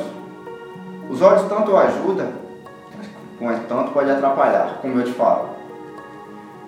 O que os olhos não veem, o coração não sente, ditado popular. Isso é realmente certo, tão certeiro como que fala. O homem, o homem em si tem um defeito. Um defeito masculino que eu tendo a, eu tendo a falar para os caras quando eu dou alguma, algum treinamento sobre isso, eu falo. Rapaz, é o seguinte, o homem tem um defeito. Você chega numa festa e você vê três meninas. Os seus olhos desvia para a mais bonita das três. Nenhuma hora você descobriu nada sobre aquela menina. Você está olhando o que está por fora, a silhueta da roupa dela, como se encaixa perfeitamente com o corpo dela. Aí o corpo dela exposto acaba te atraindo tão grandemente, tão grandemente que você acaba um pouco até fi- fica meio que descontrolado. Aquilo traz a insegurança naquele exato momento, o cara se sente inseguro. Aí você já olha e já acredita na derrota. E já acha que uma menina tão bonita como aquela não vai te querer de forma alguma. Mas uma coisa mais interessante ainda, chega uma quarta menina e ela é mais bonita do que essa que você estava olhando. O seu interesse se perde naquela e vai se voltar pela essa última que chegou. O homem faz muito isso. É muito visual no caso. É muito visual. As mulheres não. As mulheres elas têm uma, uma coisa diferente. Como assim? As mulheres é o seguinte, chega três caras, é o mesmo exemplo. Ela vai olhar o que tem os olhos, o olhar mais forte. Mulher vai olhar do- dos três o que tem um olhar mais forte. Não é nem o que, se, que fala mais alto, nem que quer mais se achar, nem o que está mais arrumado. É o cara que tem um Não, o frame. cara, o cara vai se arrumar, vai, vai botar uma beca, vai. Claro, o cara vai apresentar para qualquer lugar. Mas é claro que a beleza tende a aprender, ah não, o mais bonito vai pegar a mulher. Calma aí. Sim. A beleza prende, prende, prende todo mundo. Só que a forma das, das mulheres funciona um pouco diferente. Funciona bem diferente na verdade. Ela vai olhar entre os, entre os três. Mas viu que o mais bonito não tem segurança nenhuma. Aí o outro pode ser, não precisa ser, nem pode ser o último mais bonito. Pode ser da, da linha entre os três, eu tô na colocação do, do seu último. Ou então eu tô em segundo lugar. O quê? Ele tem um olhar confiante, que ele passa com no olho, não é a confiança, ah, meu, ah, ele passa no olho a experiência de que ele já mexeu com outras mulheres e de que ele faz maldade, poder, ó, nos escurinhos, tá entendendo? Aquilo ali instiga as mulheres de uma forma que elas perdem o controle. Aí ela fala, aí ela fala, eu quero aquele. As mulheres são bem, são bem realistas são diretas. Mulheres são bem mais diretas que nós. Elas falam, eu quero aquele. E chega um quarto bem mais bonito. E esse tem uma confiança. Mas ela, ela já gostou tanto do seu olhar que ela não vai mudar. Elas não mudam. Elas passam a noite tentando, te dando tantas, tantas encaradas para você tomar atitude. Ela pode até te chamar tipo, para dançar, para ver se você vai na hora da dança fala alguma coisa. Fica naquela, naquela coisa ali. As mulheres elas são tão obstinadas, velho. Tão obstinadas nisso. Se elas não conseguir ficar com aquele cara na noite, ela não fica com mais ninguém. Você acredita nisso? No que Elas, elas criam uma meta, né? E É. a meta da noite é essa, X meta. E elas não conseguem ver que tem vários outros caras bonitos ali à disposição. Mulheres, elas não estão ali por, por carência de, aí eu vou pegar a mulher, igual nós falamos, sabe? Elas estão ali, ah, vou lá na festa, sabe? Muitos boys, sabe? Elas falam também. Só que é o seguinte, chega lá, elas têm essa, essa, essa coisa de chegar e escolher pá de cara e fazer que ficar é, até chateada se o cara não tomar aquela atitude e acaba até decepcionando ela que não era aquilo tudo que parecia. Ela E tudo acaba. que parece. Como né? que, como que é que seria? Tipo, ela cria uma conto de fadas? Ela cria. Cria? Ela realmente cria um personagem, porque o cara é. Sério? Só com o olhar. Aham. Cria e espera que o cara seja tudo aquilo que o olhar falou, tá entendendo? Mas a, a Disney influencia muito? A Disney? rapaz, Pra ela ser a princesinha da Disney? Rapaz, eu acho que a, Disney não influencia tanto assim não, sabe? Não. Porque eu te falo mais no termo vilão. Ah, Tá certo. entendendo? Já Porque- vamos, vamos sair da, da Marvel ali dos heróis, vamos pra DC, aquele negócio mais obscuro. É, tá entendendo? Que o, Ah. meu sistema é o seguinte, que o olhar do homem, o olhar do homem que vai prender uma mulher, não é um olhar que eu vou olhar assim, tipo de, de príncipe, sabe? É um olhar assim, misturado com a maldade, intensidade e também mistério. É um olhar forte que quando ela olhar pra você, você não vai desviar. Nem uma hora, você vai olhar lá dentro do olho dela. É tipo bem assim, igual um ditado popular que os caras, entre os homens fala, entra que tu ganha, tá entendendo? É, entra pra tu ver que tu ganha, tá entendendo? Como se o cara falasse, eu não sou brinquedo não. Você acha que eu. É, o olhar deixa escrito isso. É, tá entendendo? É, Ah. eu não sou brinquedo não. Você tá, você tá pensando que tá entrando em menino, você não tá. Às vezes tem muito cara novo, aí, com muita experiência de mulher, tá entendendo? Conheço muitos. É, pois é, então, aí passa essa visão, que um cara novo às vezes vai pegar, tem mais, mais que um cara muito mais vivido de idade, tá vendo? vai namorar muito mais que cara vivido de idade, cara novo, novo, novo, porque ele tem essa experiência de olhar, porque ele, convi- ele fez essa experiência atrás dele. E quando o cara não leva muito esse talento, esse talento para ter a arte da sedução, acaba muito que realmente sendo massacrado nisso, né? Sim. Isso aí foi uma coisa que eu descobri. Vi muita teoria com Jardel, acabou me, me, me, me falando muito sobre teoria sobre isso, mas eu fui viver a prática em si. Rapaz, eu passei pela prática. Antes, antes, antes. Tipo assim, essa época aí era a época do, de trabalho, todo mundo solteiro, certo? É. pra deixar tudo, tudo, cada, cada pontinho no seu i aí. Não, beleza? hoje eu tô casado. Sabe? Saí lá, deixei a mulher lá em casa brava, que achou até que eu ia vir. Porque mulher é o seguinte, se você sair de casa pra um lugar que ela não conhece, ela acha que tu vai trair ela, tá entendendo? Elas acreditam nisso de toda É forma. insegurança, né? Insegurança. É. E ela tava com a menina lá em casa, e eu falei pra ela que eu vim aqui na tua casa, só que ela não conhece, não, não conhece você. Uhum. Ela tá aqui e me mandou até mensagem dizendo que eu vou dormir do lado de fora. Tá entendendo? tá entendendo? É uma coisa que é uma. É uma psicologia, né, mano? É, Muito as mulheres acreditam nisso. E nada vai tirar isso da cabeça dela, ela vai dormir virada pra parede, não vai me olhar hoje. Isso é a natureza. É uma natureza feminina, é uma reação automática, sabe? Acontece muito isso. Isso aí tá em quê? Em 90% das mulheres reagir dessa forma. Ou mais, né? Ela nem sabe que tá dois homens aqui numa sala falando sobre a vida, Que, sobre... que que cê- vamos, vamos imaginar, vamos usar a nossa criatividade agora? Uma Olha. coisa muito, muito, muito É. cabulosa que a gente tem. O que, que ela deve estar imaginando agora? Ah. Uma, morenona aqui, sentada, toda tatuada, Se ela- decote. Se ela imaginar isso, ela vem atrás. Ela vem atrás, aquele óculosinho assim, sedutor assim, tipo... Ela só imagina que a gente faz isso com elas, Sério? sabe? É, ela, ela pensa... Será que ela pensa numa inferior ou numa superior, uma mulher... Mulher só acredita que você tá traindo ela com uma mais bonita do que ela. Na verdade, ela pensa que nós tá traindo Eu acho que até com um. Até imagina se ela sonhou ontem com uma traição, ou sonhou com uma mulher muito mais bonita além. Ela, hoje ela associa aquele sonho no que tá acontecendo hoje, né? É, tá entendendo? Cara, que loucura. É uma coisa que você pode até olhar que as mulheres, ela, ela tem esse. Eu, eu te coloco assim como um, um defeito em si, sabe? Que é de fábrica que ninguém tira. Não, mas será que não é um. Será que não é tipo um sensor de alerta? Que tem algo errado? Pode ser também, né? Ó, o sensor de alerta é o seguinte, você tem que entender é, comportamentos, que eu não estou te falando. Como é um sensor de alerta? Um cara que está traindo a mulher, distanciamento, É. Pior. congelamento de emoções Uhum. e o que mais? É, visão, toda hora vis- visão de redes sociais. Se você vê um cara que mexe muito numa rede social, rede social, eu estou no celular, ali toda hora, e se você vê, ah, que a mulher vai pegar o celular dele por acidente, ele corre, desveia, ah, tira a menina dali, tô fudendo com a vida de muito cara aqui, tá ligado?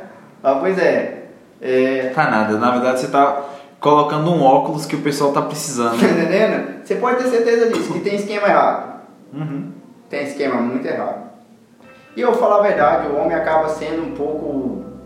não tem talento.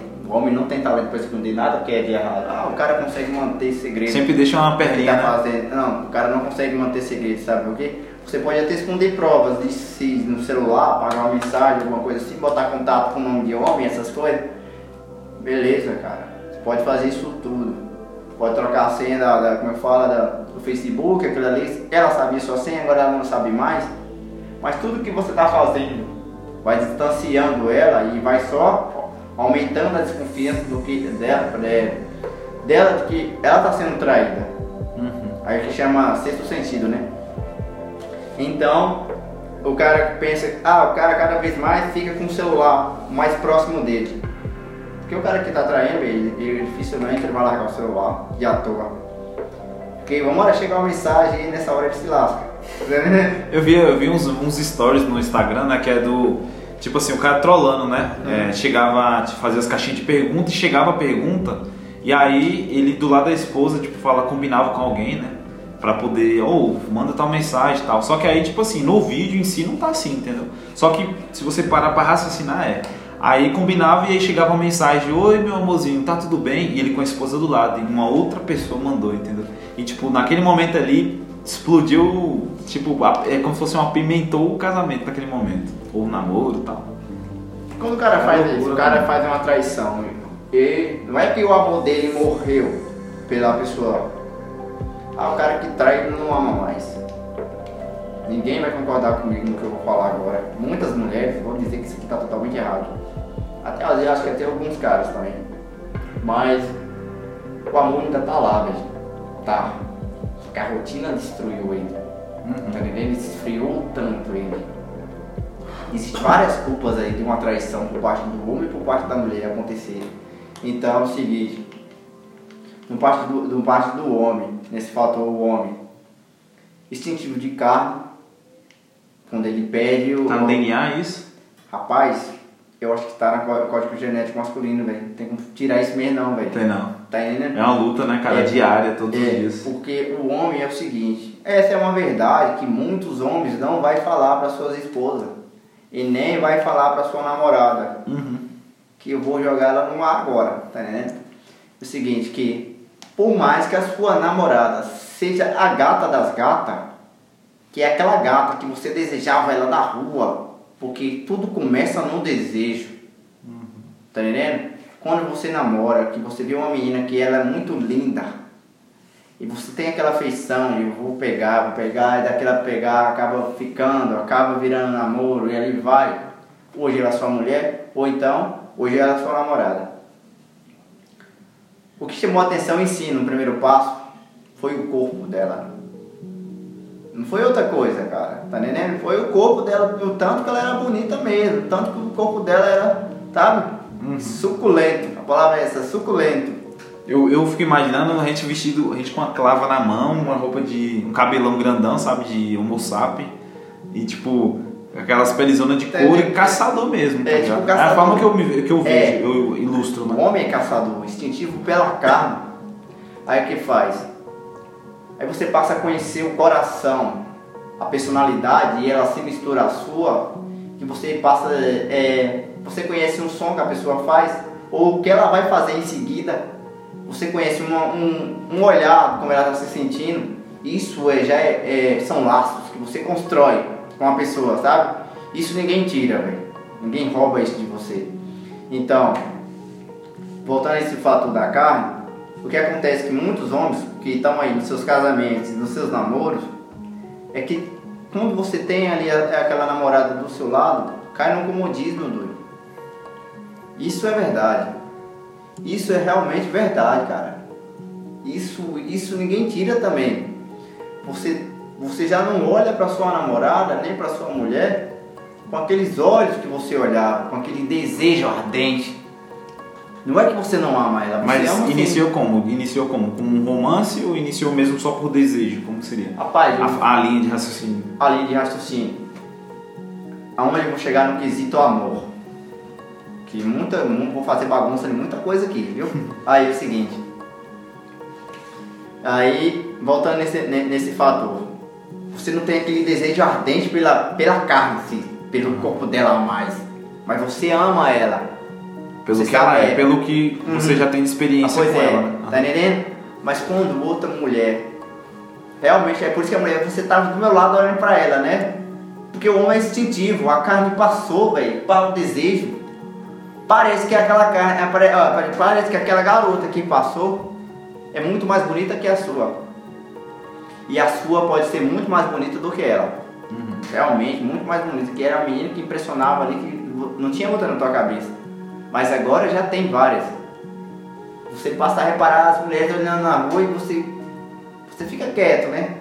Mas seus olhos toda hora ficam assim, que é tanto que as mulheres ba ficam batendo nos caras no meio da onda, né? Então, Sim. que o homem não disfarça muito, não. O homem é meio vacilão lá. É, por- é tipo assim, imagina, o olfato do, do- do- Não vou muito longe, um, um cachorro. É. O olfato dele tem ali tudo classificado ali, né? O Só- do homem é o olhar, né? Só que o cara esquece o seguinte, que pessoas que estão em namoro, ou pessoas que estão é, casadas, qualquer pessoa que tiver em algum relacionamento tende a se tornar mais atraente. Cara, quando eu era solteiro, eu só vestia roupa cara, só roupa bonita, em cima de moto, sabe? Minha moto era toda equipada. Eu lembro uma, Pois é, uma eu- moto aí, que preta. eu namorava. Uhum. Mas eu não tinha os olhares de eu chegar no mercado, chegar em qualquer lugar e as mulheres olhar pra mim assim naquele desejo ardente, como se fosse um ator de novela entrando, sabe? Como se, se você estivesse exalando alguma magia e atrai todos os olhares das mulheres pra você. Você só faz isso quando tá casado, ou em relacionamento sério. Eu não sei o que, que o corpo da gente emite, mas eu acho que deve emitir alguma coisa. Um feromônio, né? Nos deve emitir alguma coisa. Isso é, realmente é comprovado, velho. Mulheres que nem sabem que você é casado, mulheres que nem sabem que você está num relacionamento sério, você vai entrar no mercado, mesmo mercado que entrava direto, que é solteiro, e vai, você vai atrair os olhares delas todinho pra você. Eu lembro de uma época teve uma palestra da Raco, que é uma empresa aqui da cidade, tipo Avon, sabe? E aí, tipo, chamou a- uma, uma galera, uns amigos conhecidos, né, da, lá, um tempo atrás, e aí falou sobre um feromônio, um perfume, tá ligado? Era dois tipos, um azulzinho, um pote, um frasquinho, bem pequeno mesmo, porque tipo, imagina 100 ml, a bomba que deve ser. E aí eles vendiam um vermelho e um azulzinho, aí falava bem assim, que aí você passava aquele, aquele feromônio, um perfume, né? uma vez e não fazer efeito. Na segunda, aí num, depois, tipo, uns 20 dias depois que saiu no, tipo, 21 primeiro, você não passa mais, para ver se a pessoa vai sentir falta do, Do perfume. do perfume. Tá entendendo? Entendeu? É, é, basicamente seria também isso, seria, não sei, a atmosfera, uma energia também pode ser dessa forma, né? Ou talvez o cara em si, né, que ele A postura, né, pode ser também. É, pode ser a postura em si, o cara, porque o cara tem muito um, um- um- o homem, tem uma coisa dentro do homem que ele não se revela. Esse é quando eu faço, falo pros caras direto lá nos treinamentos. Que todo homem tem uma carência gigantesca dentro de si. Uhum. A mulher tem a carência da emoção, o homem tem a carência da carne. Eu vou te falar, não falar uma coisa mais crua, do sexo. O homem tem a carência do sexo. E quando o homem, ele é tipo assim, novo, que ele não tem uma vida sexualmente ativa, aquilo pesa contra ele. Os amigos dele, o, todo mundo ali, é conseguindo namorar, tendo uma vida sexualmente ativa, pegando mulheres. E ele fica naquilo, velho, aquilo Virou tipo uma rocha, né? Uma é, pressão. destrói ele, aquele só afunda ele. E isso é como eu tô te falando. Isso exala de você também. Uhum. Foi você, você fica numa frezone de, como é que fala, de donzelo, de donzelo, que é. que você parece que não vai sair dela, doido. Você investe em roupa, você investe, pode investir em academia, pode investir em você pode investir em o que for. Você vai conversar com a mulher, ela, vai, ela, vai, ela não vai se engraçar com você. É uma magia in- in- infernal isso. É muito difícil resolver isso. Tem solução, mas é difícil. É difícil resolver isso, velho. Não, não é fácil não, sério mesmo. Hoje eu sei que é difícil resolver isso. E eu vou falar o seguinte. E hoje eu tipo que eu faço o cara andar em linha reta, não ficar dando curvas, tá entendendo? Uhum. É, hoje, na verdade, andamos em linha reta. Eu sou um cara que anda em linha reta hoje. Não vou gastar energia onde eu sei que eu não vou ter chance, porque vai existir várias mulheres. Você pode ser bonito do jeito que foi ou, ou não. Você pode ter dinheiro ou não.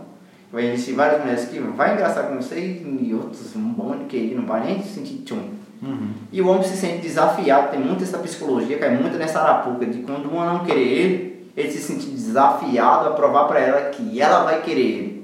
Vezes é, todo mundo quer fazer isso, né, velho? Isso é um ego pessoal de todo homem. Sim. Todo é como se homem fosse um faz- desafio, como se É. um desafio. E- mas isso é um arapuca que te pega. Não gasta energia onde você sabe que ela tá te recusando de cara. Fala assim pra ela, tô nem aí.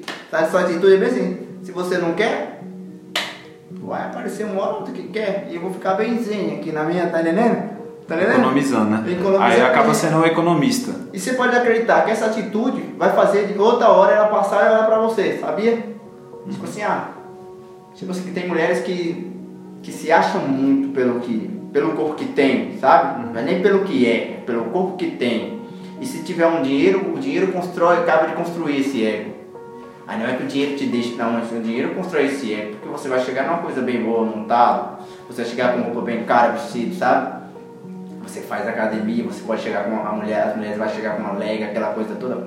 Leg empodera a mulher, viu? Homens, homens, homens, tome cuidado. Não olhe para as mulheres de leg, viu? Nem tudo ali que você tá vendo é do jeito que tá, porque a leg tira tudo. É, não é que eu tô deflamando as mulheres, é que as leg, ela vai esconder todo, todas as marcas que Ah, a mulher tem, né? Toda deformidade É, é toda fazer. deformidade. Então acaba o cara se acaba se, se perdendo naquela ilusão do que tá vendo, tá entendendo? Então você tem que tomar cuidado com essas arapucas que tem.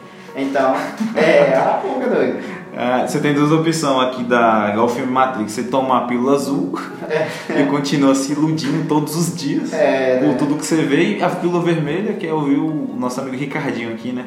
Que veio de muito longe pra fazer esse episódio de podcast conosco. Aí é o seguinte, o cara quer muito essas arapucas, sabe? Uhum. Gasta muita energia, se sente desafiado, o homem tem muito disso.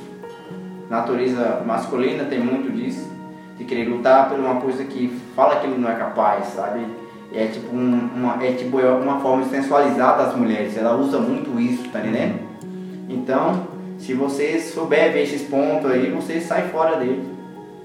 Desvia, por mais bonita que ela seja, ou que você se tenda atraído, bota na tua cabeça que aquilo ali é só carne, é só momento, é só agora. Então, você desvia que lá na frente vai encontrar outra tão bonita como ela, tá entendendo? Talvez essa vai estar mais receptiva, a, a pelo menos te conhecer. Pelo menos te dar uma chance de você conhecer ela, sabe? Então, tem muitas pessoas que são pre- presas ao próprio ego, às vezes se prende demais da beleza ou alguma coisa assim e acha que aquilo é tudo para se escolher alguém ou só para se ter alguém. Isso funciona muito com os homens, os caras de academia, que frequentam academia. Uma pesquisa mostra, velho. Ca- Caras que frequentam academia se relacionam menos que caras que são gordinhos. Por que isso? Os caras ficam fissurados na academia, pô. Fica numa fissura de chegar a uma perfeição e aquilo, aquilo ali prende. Ele numa teia que ele não consegue mais sair. Aí ele se sente tão bonito que ele não vai olhar mais pra qualquer mulher. Ele quer. Agora ele tem um. Ele, Ele, quer tem uma uma. perfeição com ele. Ele quer uma mulher tão perfeita que ele se acha um cara tão, tão bonito agora, tão bonito, que ele vai querer uma perfeição totalmente como ele. Vai se tornar o mesmo padrão de exigência que ele fez com ele mesmo. E já o cara gordinho não, um cara receptivo, um cara resenha, um cara extrovertido, sabe? Um cara que vai olhar pra menina, pra uma, pra uma mulher e vai dizer que ela é bonita, pô. Porque é isso que as Que é o mulheres... simples. É, o que é isso que as mulheres querem, tá entendendo? Tem muita mulher por aí que passou por experiências de vida, mulheres bonitas que passaram por relacionamento, mulheres mães solteiras que passaram por relacionamentos que você olha, você não vai falar que ela é uma mãe, sabe? Mulheres que têm um corpo extraordinário ainda. Então, que, o seguinte, que tem uma mulher que só quer um cara que olha pra ela e entenda ela. Só o, o simples, né? É, tá entendendo? Entenda ela e toda a história que ela passou, cara. Tá entendendo? Então, às vezes, é onde você descobre o amor. Onde nasce amor é aí.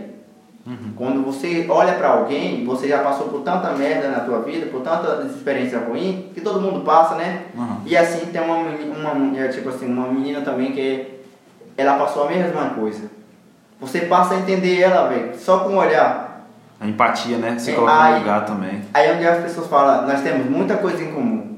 Na verdade, vocês têm experiências diferentes com, com, com, com esclarecimentos mentais comuns, tá entendendo? Então, o cara, a pessoa tem o mesmo esclarecimento, a mesmo amadurecimento que aconteceu para aquela pessoa, aconteceu para essa outra. Aí tem aquela, temos coisas em comum. Gostamos da mesma, falamos não, mas na verdade é tudo um, um- uma, uma forma de cada um vive de uma forma, mas aprende basicamente a mesma coisa, tá vendo?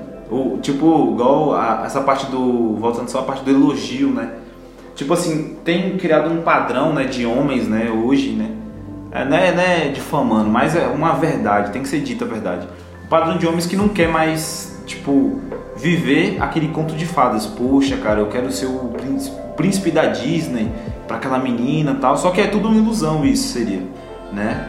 E aí, no caso, o que acontece, né? O Tipo assim, vamos, vamos, vamos ilustrar, né? Tem uma, tem uma moça lá que aí ela quer um conto de fadas, né? Só que ela não encontra um, um, um cara ali que venha elogiar ela, fazer tudo aquilo, todo aquele negócio. Tanto que tem uma, uma pesquisa que eu vi, né? É, e também eu tinha visto o contexto, né? Do, do, do povo do Japão, ali da China, ali tem um lugar ali, na, ali na, no continente asiático ali que o pessoal, os homens não elogiam as mulheres. Eles não elogiam, eles vivem um casamento, tipo, geralmente até casamentos, né? Casamentos que não. Como que seria? É, Casamentos que, tipo, frios, né? Que, tipo, só estão ali pelo ato do, do casamento, do sexo, e, tipo, cada um no seu canto. Um dorme no sofá e outro na cama. E aí, tipo, e a pesquisa real é, fala que, tipo, as mulheres amam, muitas das japonesas ou chinesas, elas amam os brasileiros. Pelo simples fato, simples fato que eles elogiam elas. Eles vão atrás delas, brincam com elas, são legais. Só por isso. Por uma simples coisa. Você pega um fator aí muito importante agora, sabe por quê? Porque, Matheus, voltando sobre esse ponto que você falou, que as mulheres, sobre o elogio, né, em si, né? Só que a sociedade, ela criou um... um- um- a sociedade, ela criou um, um padrão de homem aqui, no Brasil em si também, que é bem difícil. Aí é onde entra a, a parte do machismo, né? As mulheres falam que homens são machistas. Homens tendem a elogiar mulheres, só que poucos ainda. Mas eu te falar o seguinte, só que acontece outro, outro, outro, outro fator também. O homem acha que para poder pegar a mulher tem que chamar ela de feia. Tem que mostrar para ela que está desinteressado por ela. Tá entendendo? Aham. Erro. Isso é erro. Aí, o cara que chega pra mulher, o cara que chega pra mulher e fala que ela é bonita e que tal, aí eu te falar, é erro? Erro. Erro. Também é Eu erro. imaginei, pô, eu imaginei. Erro. Totalmente erro. Essa pergunta aí tem um, tem um negócio, uma pontinha solta. É. Aí então qual é a forma certa, né? Se tem uma forma certa. Tem sim uma forma certa. Às vezes a química puxa naturalmente. Duas pessoas começaram a conversar, a se conhecer na- naturalmente, numa- num ambiente bem natural mesmo.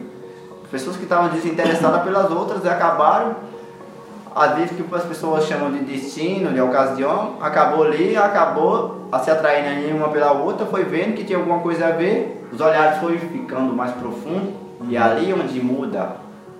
Eles passam daquele. quando os olhares se encaram. Tudo é olhar.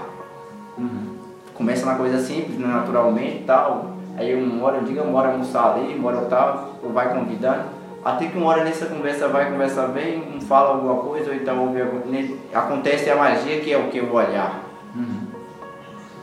A troca do olhar vai falar o que eles vão fazer dali pra frente. Tá entendendo? Sim. E dificilmente continua na amizade. Se for o olhar certo, nenhum dos dois vai continuar na amizade. Verdade. Tá entendendo? Então. Sobre o fator de, de elogio que nós está falando aqui. Você falar o seguinte, que pra uma mulher que ela é feia, ou então destratar a mulher com uma forma de querer pegar ela, assim, ou ficar com ela, que acontece muito quando o cara é mais novo, né, velho? O cara é mais novo tende a acreditar muito nisso, né? Então, uma forma errada de cantada e também chegar pra mulher e falar que ela é bonita também é uma forma errada de cantada. Aí, rapaz, como eu vou fazer? Bom, você vai ter que estudar. Estuda ela, as ações dela, tá? Se você realmente quer, tem que estudar ela, observa ela. Tá entendendo? Não é saber tudo sobre ela, é saber tudo como ela se comporta, tá entendendo? Como a forma que ela até olha, até, até olha, como ela tá olhando para outro cara que ela acha bonito e tudo, tudo mais ali. Aí você vai ter que criar. Criar uma ideia de uma coisa que talvez você até não é, para chegar no objetivo que você quer. É uma coisa meio obscura, sabe? Mas essa é a realidade. É muito, é muito mais profundo ainda, é muito, É. é. muito mais além daquele do, do que aquele daquela coisa simples. Eu vou mandar uma carta pra ela. É uma coisa muito mais complexa. É muito difícil É é uma carta funcionar. As minhas sempre foi rasgada. Sim, entendeu? Então, uma coisa tão simples, né, que tipo assim, eu ouvia, né, de um de um Jedi, de um cara antigo, mas um cara tipo assim de muita experiência, que é um um lunático, um amigo nosso, Paulão. Eu lembro dele, ele Ó, falava, ele- ele falava assim, você, cara, você é um cara novo, você é, você é um cara inteligente, você tem tudo pra crescer na vida. Mas você, do jeito que você tá hoje, tipo assim, uma geração diferente da nossa, né? Julgava a nossa geração. E falou, você sabe que deixa gata louca? Eles falavam dessa forma, né? E eu achava muito engraçado, porque era, era pra, pra mim É uma piada. jeito, o jeito dele falar é engraçado, né? Pô, cara, é, você tem que mandar uma carta e escrever todo o seu sentimento, tudo que você sente. E ela vai chorar, ela vai vir atrás de você. Cara, hoje, hoje você usar uma ideia dessa de carta, né? É um tiro no pé. É um tiro no pé. É um tiro no pé. Então, tipo assim, aquela coisa da carta tão simples Na é uma coisa muito mais complexa hoje, né? É, na verdade, já aconteceu muito isso. Muito cara vinha até mim, chegar que se declarou pra, pra menina que gosta, Aham. pelo WhatsApp, o que ele recebeu? Um tiro no pé. Um tremendo de um tiro no pé. Ele dizendo Não, assim, foi ó, bloqueado, né? E, e ó, ah, a gente é só amigo, eu não gosto de você, eu gosto de outro. Talvez ela tinha até interesse no cara mesmo, observava ele. E ele acabou viajando um pouco naquela ilusão ali. Achou Sim. que era a hora certa de fazer e fez. Então ele destruiu, dali pra frente ele destruiu todas as chances que ele tinha com ela. Sim. Mas aí o cara fala, tá perdido, não tá perdido. Aí os caras falam, velho, não tá perdido. Então o que eu faço agora? Você se mostrou interessado por ela demais, tá entendendo? Você deixou muito óbvio isso. Mas acontece uma coisa, uma coisa retó- re- retórica que acontece, sabe o quê? A amiga dela, porque mulheres, amigas, tendem a. Pode ser a melhor amiga mesmo, tende a disputar sempre com a outra. Sim. A amiga dela inveja esse gostar seu por ela. Então a amiga dela vai despertar um gostar por você. Acontece muito isso, velho. Isso é um padrão incrivelmente que acontece. Vou te falar que isso realmente acontece e é gigantesco. Acontece muito né, quando você colégio, essas coisas assim. Ave Maria, acontece mais. Então o que? Se ali não tá dando, vá pra onde dá. Você vai, vai- você vai fazer uma coisa, meu filho, que, que a partir daí agora tudo será o que a escolha sua. Se não deu com aquela dali, começa a namorar a amiga dela.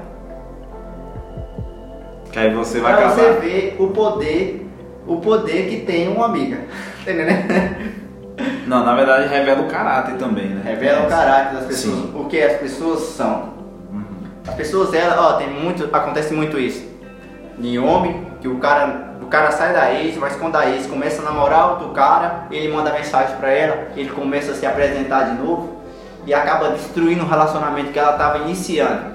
Muitos ex faz. Muitos homens fazem isso e não deixa a mulher nunca seguir a vida delas, mas na verdade elas fazem isso com elas mesmas. Porque mulheres, mulheres tem uma, tem uma coisa em si, velho, que é muito difícil, sabe o que? Tem muitas mulheres decididas, mas muitas mulheres terminam o relacionamento e digam que não vai querer mais o cara e tal, mas no estalar de dedo, não cruzar com o cara numa festa, acaba ficando com o ex do que fica com um cara novo. Pelo, pela indecisão, pela, ou às vezes até o egoísmo até. E pela emoção que sente pelo cara, porque ela acredita que é o amor, a paixão que ela ainda sente, que não morreu, tá dentro dela ainda. Que não conseguiu, isso- eu nunca consegui esquecer ele, tá entendendo? Aí Ela tem ideia eu não esqueci ele ainda, tá entendendo? É, tem essas coisas ainda que fala. Mas na verdade, você só não tem coragem de seguir. Você é uma pessoa covarde, não passa disso, tá entendendo? Você não tem coragem de seguir e não tem coragem de bater, bater de frente. Você vê na opção que, que já conhece, num lugar que já é conhecido e você prefere o que já conhece do que um novo. E acontece muito isso com voltando esse esse esse esse esse tema que eu falei atrás, né? De homem, o homem fazer muito isso com a mulher, destruir muito o relacionamento quando ela está se iniciando depois que se sair dele. Sim, Ah, eu já vi, pau, acontecer demais. já também. É, parece uma Matrix, né? Um monte É. de Matrixinhas, né? Tipo, acontece ali com um grupo, acontece com outros. E tem, tem, uma, tem uma história, né? Que eu- só que eu não vou falar quem são as pessoas, né? Mas tem uma história bem louca. Vamos, vamos ilustrar o Joãozinho, a Maria e a, e a Margarida. Né? Aí Joãozinho conheceu a Maria e os dois ali vivendo um romance, né? Na, numa época ali, de, vamos, vamos se dizer, dos seus 15 a seus 18. Não tem nada a ver comigo, é uma história que eu ouvi, né? E aí, tipo, Joãozinho e Maria, eles estavam tudo indo bem. Aí Margarida, amiga de Maria, né? A do, todo mundo ali se divertindo, vendo sua vida normal, Margarida, tipo, meio que cresceu o olho ali pra, pra Maria, né? Pô, a Maria tá, tá chamando a atenção do, do Joãozinho, né? Que é o alfa ali da, da galera. E aí, essa Margarida, ela começou a fazer o quê? Fazer o cabelo, ela, começou a passar um... adiantou, na verdade. Ela cortou o caminho da outra. Sim, justamente. E é essa história. Só que aí, o que acontece? Maria, ela foi na essência. Como que foi? O que, que Maria fez? Maria foi lá na essência, sendo ela naturalmente, sem precisar apelar. Só que Margarida foi mais astuta, com o olhar, o olhar obscuro, o famoso olhar obscuro. Ela foi logo no instinto do homem, atrás. Só que aí o que acontece? Que é onde elas usam o corpo, né? Isso, aí ela usou o corpo. Só que aí eu não sei o que, qual foi a, a, a Matrix que esse Joãozinho tinha, a mentalidade que ele tinha, né? E esse, e esse Joãozinho estava convicto do que ele não queria Margarida. E ele deu um chega pra lá nela, entendeu? E no final da história o Joãozinho estava errado. Perante os homens, daí as pessoas, né, que estavam ali, só que aí Joãozinho estava convicto que ele não queria Margarida. Joãozinho ele queria Maria. Ele estava decidido. Então, tipo, da mesma, é quando um homem nunca nunca tinha visto um homem tipo abrir mão de uma outra mulher, de uma outra opção para poder estar decidindo em uma, Nu- tipo, eu nunca tinha visto. Aí depois disso mudou muito até a questão da minha ótica, né? Porque foi uma história assim muito louca. E no final de tudo, João e Maria estavam felizes para sempre. Mais uma vez da Disney. É quando as histórias terminam assim, né? Quando a história termina assim como o Matheus Aham. fala, é bom. Mas tem muita realidade ao contrário disso aí. Contrário. Que eu vou te falar. É que o cara fica obstinado demais em alguém que ele acaba cegando para outras pessoas, outras opções. Você só pode ficar obstinado demais. Na verdade, eu não- nunca aconselho ninguém a ficar obstinado por, demais por ninguém. Porque você esquece, esquece a sua vida e vai viver a vida da outra pessoa. Homem ou mulher. Você pode ter certeza disso. Que a outra pessoa vai, vai fazer você viver a vida dela como ela quer. E você vai abandonar quem você é, seus sonhos e a sua capacidade de, de se controlar. Tá entendendo? Então é o seguinte. você tem que tomar cuidado com essa rede de que onde você falar que é amor. Amor. Mas amor de uma parte só, na verdade, é só uma ilusão criada. Não, não acaba nem sendo. É. Porque amor, na verdade, é uma escolha, na verdade. Amor é isso. Vou te contar, o amor acontece, velho, quando você não se espera. O amor só vai acontecer mesmo, de verdade. Rapaz, quem é que não amou a professora? Tá entendendo? Quem Ou, ou quem não amou a menina mais bonita da sala? Tá entendendo? Rapaz, quem é que não, não ia dormir pensando naquela menina e nem conversava com ela, tá entendendo? Não Sim. trocava nem um oi com ela. Acontece com muitos homens que falam ah, o amor platônico, né? Mas o amor platônico ele se estende há muito tempo, não é só aí. Aí o que eu falo, você ficar obstinado demais numa pessoa sem ver as opções que você tem, às vezes é loucura demais. Às vezes não, é, é muita loucura, muita loucura. Sim. Quando dá certo, que tem interesse das duas partes, aí sim, esse teste aí só, só se viu para afirmar que a, que a Maria podia se entregar verdadeiramente pro, pro Joãozinho, tá entendendo? Mas aí acontece o quê? Acontece, pode acontecer uma reação inversa, que você tá querendo aquela pessoa em si e aquela pessoa não tá nem aí pra você, sabe? Uhum. Ela não tá nem te enxergando, pô. E você não consegue mudar o foco. É, é por causa que já é um negócio muito, tipo, centrado ali. Centrado naquilo que. Naquele alvo. Tipo, na verdade, em vez do cara é, ilustrando naquele alvo lá de, de jogar aqueles dados, né? Tipo, em vez dele errar aquele dado ali e mudar agora o, o tiro, né? Não, ele continua ali sempre acertando no meio. Sempre ali, ó, no meio, acertando. Só que na verdade é uma ilusão, né? ele tá errado. Pura ilusão. Isso é uma das, das ilusões mais alimentadas por todo mundo, tá entendendo? Você tem que tomar cuidado com essa parte da vida aí. Se você vale realmente a pena viver é, por alguém, desgastar por alguém, desperdiçar energia. Quando você desperdiça energia, você desperdiça tempo. Quando você desperdiça tempo, você desperdiça vida. E nada vai trazer isso de volta Sim. nada vai trazer a vida de volta que você está perdendo por outra pessoa. Então você tem que tomar cuidado se você vale a pena mesmo ter aquela luta que você está tendo. Aí você vai. Aí muitas pessoas caem em depressão. Depressão pode ser uma depressão de uma pessoa adulta, de um adolescente. É, Muitos caem em depressão por causa desse fator. Se dedica tanto a alguém que quando aquele, aquele meio ali dá errado, aí ela vai xingar a Deus, ela vai xingar o mundo, ela perde a vontade de vida, perde a, a- autoestima Sentir tudo. e perde a visão sobre tudo. A pessoa tapa os olhos para tudo, não consegue ver opção para nada. Ela desiste da vida, desiste dela mesma e acha que morrendo vai resolver o problema dela. É uma pessoa que não tá nem aí pra ela. Tá entendendo? Acontece muito isso, velho. Ou então de uma coisa que aconteceu na vida da pessoa que ela fala que eu vou morrer pronto, aquele problema resolveu. Tem muita gente pensando assim. Isso é um fator que acontece mais, eu acho que entre as mulheres, né, velho? As meninas mais novas. Que o jogo da, ba- da baleia aí é, esclareceu Da muito. baleia blue, né? Ah, pois é. Foi mais morte de mulheres, de meninas mesmo, adolescentes. Que elas passam pelaquela crise de identidade ali, mas não, não conseguem não consegue distinguir quem elas são. E o que leva elas a, a mulheres a, a, a chegar ao ponto de se matar é o que? Cobrança da mãe, né? A mãe, minha mãe não me entende, meu pai não me entende, meus irmãos, ninguém gosta de mim, eu não tenho amigos. O menino que eu gosto, que todas elas têm um amor também. Não tá nem aí pra mim, tá entendendo? Ou então me magoou demais. É isso que elas pensam, as meninas acabam se matando ali. E realmente acontece. O, a, o, um exemplo, né, o, o Leonardo Carnal. Eu tava ouvindo um podcast dele quando antes de iniciar o antes de iniciar o, o, o- o meu programa, né, o programa da galera aí, o Sexta-feira. Sabe o que foi interessante?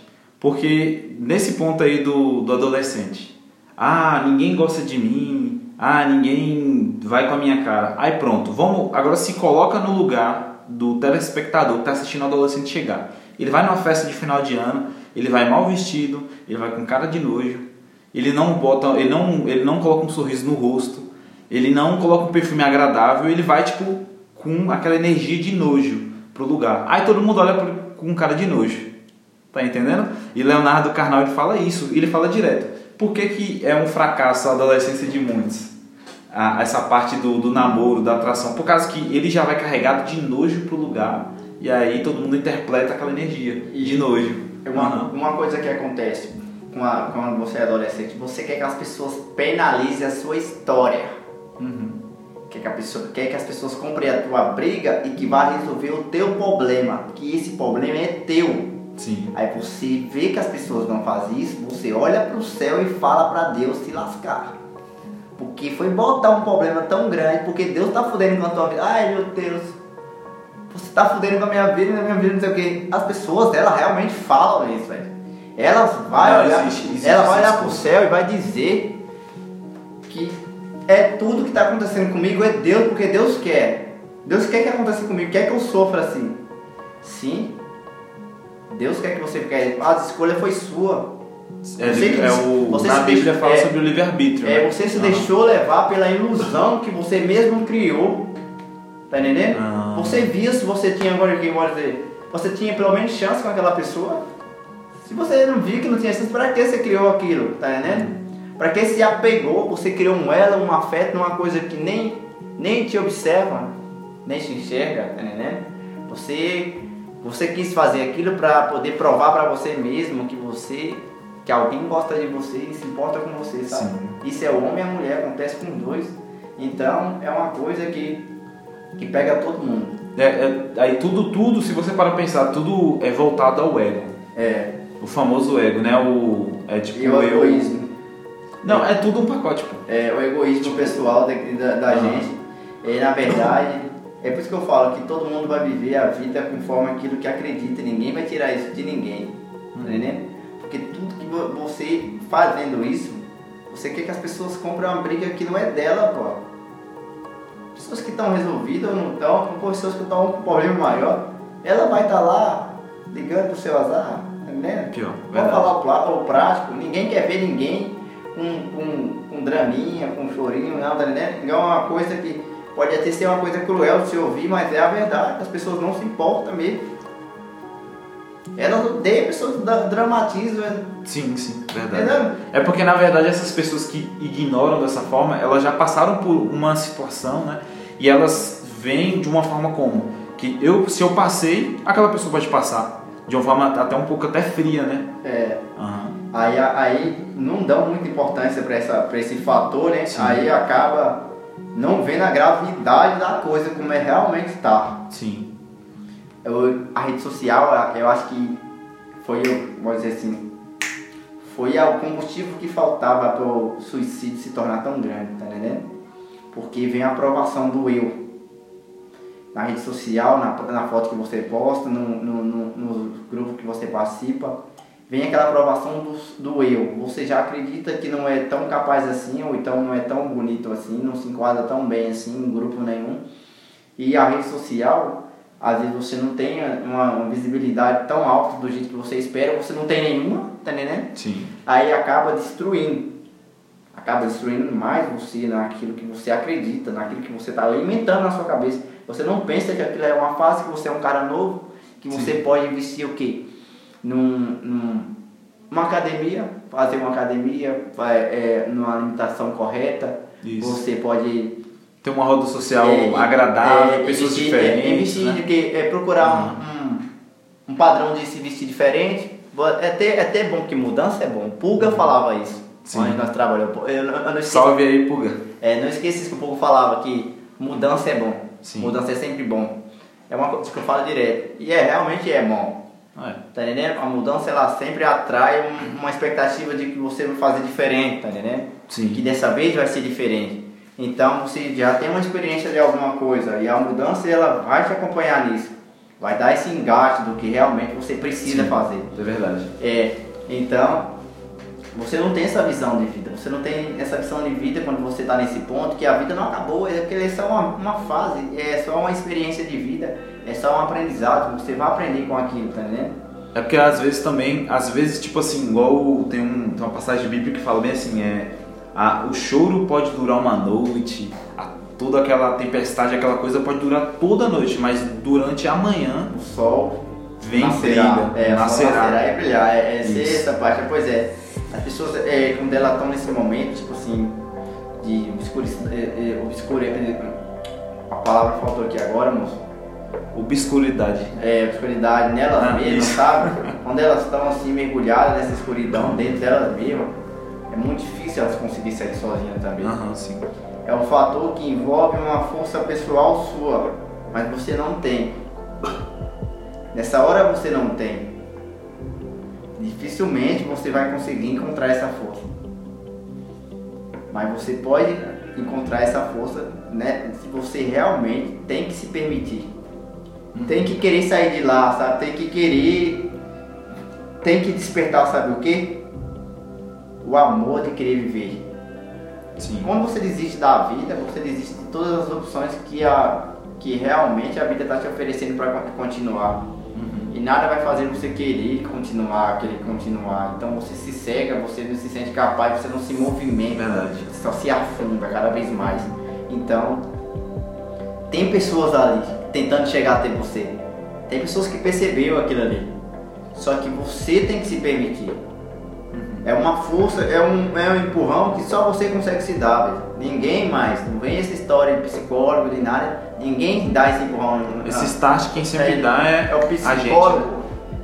Ele só o fator da psicologia, né? De você frequentar um psicólogo só vai valer quando você dá, a- esse, dá esse engate para você mesmo. Sim. aham. Aí sim, ele vai te orientar de você ser uma pessoa diferente, que vai fazer você despertar a maturidade. Quando você sai dessa, tipo assim, uma, fala uma casca de, de, de uma pessoa de que você era para uma pessoa que você acha que não é mais, é nessa hora que a sua força, a verdadeira força, se revela de quem você realmente é. Aí é onde entra a frase que eu te falei da menina, que somos o que somos, o que devemos ser. Tá entendendo? É nessa hora que você entende que você é o que é, o que você deve ser. Então você sai daquilo ali. Certo. E quando você sai daquilo ali, não tem mais é, barreiras, não tem mais nada. Tudo. Na verdade, você começa a brilhar, na verdade. É, você- Sai tipo algo de dentro. É, Vamos sair desse, desse clima de, de obscuridade agora entra na luz agora. é, é, você se sente que Aham. você é capaz de tudo, tá entendendo? Sim. Você, você se sente assim numa força e numa de que você sabe que você, se você tentar, você consegue. Sim. Se você tiver foco, você vai chegar, tá entendendo? Então você passa a traçar coisas. Você vai buscar essas coisas, você vai conquistar essas coisas. E essa coisa, essas coisas foi acontecendo e ela foi se realizando e você vai cada vez mais provando capaz.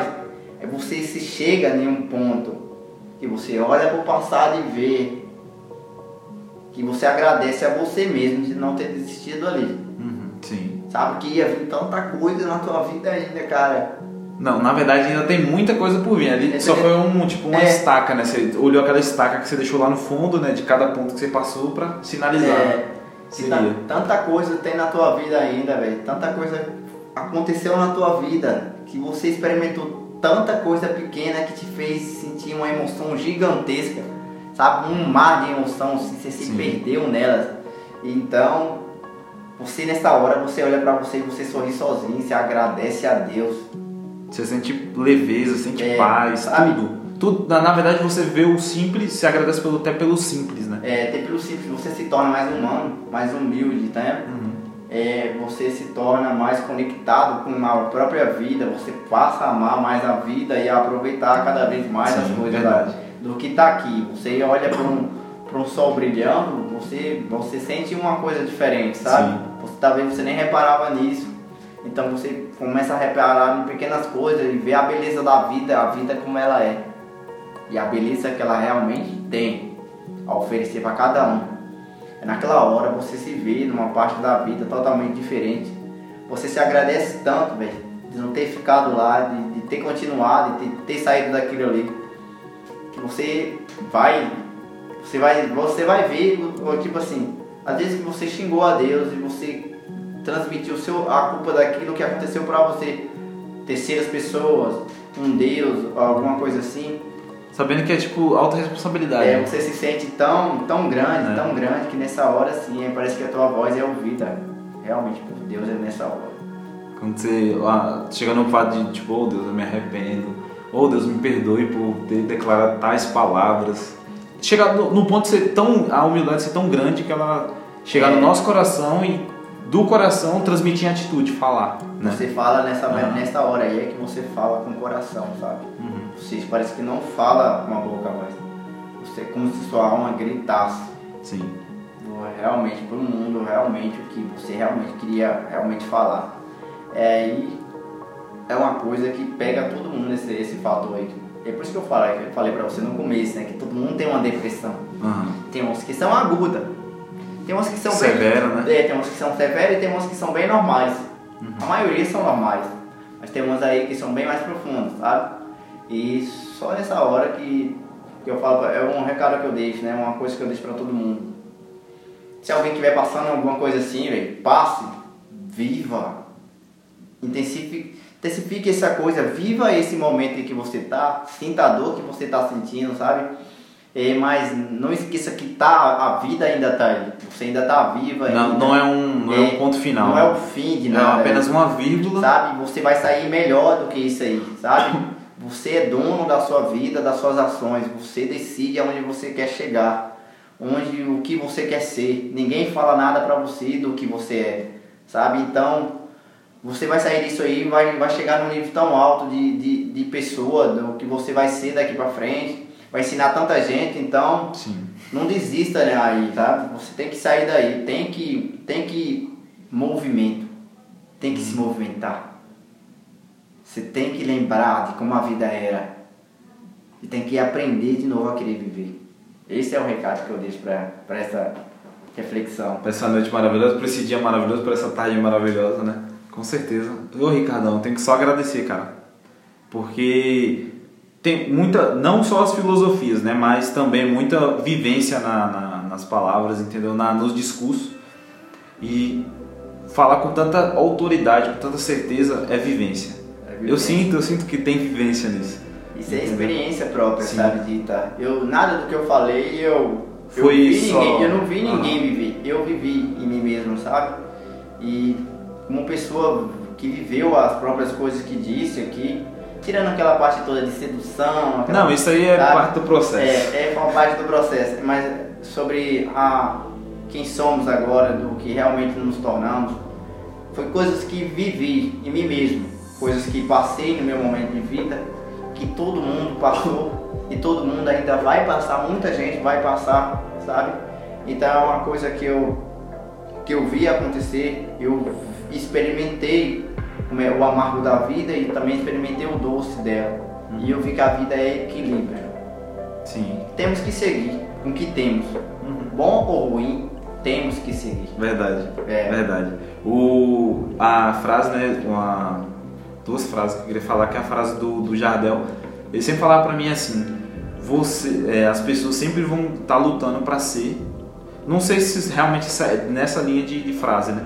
Mas as- seja todos os dias a, a pessoa melhor possível que você é. E ainda você ainda quer negão ainda, falava bem assim, você ainda quer negão, seja duas vezes mais. E até uma frase de um, de um música, de um, acho que é Racionais, se não me engano. Seja duas vezes mais. Tá entendendo? Seja duas vezes mais. Tá entendendo? Tanto na, na, na momento bom, tanto no momento ruim, seja duas vezes mais. Tá entendendo? Intensifique isso. Viva isso. Entendeu? E é isso.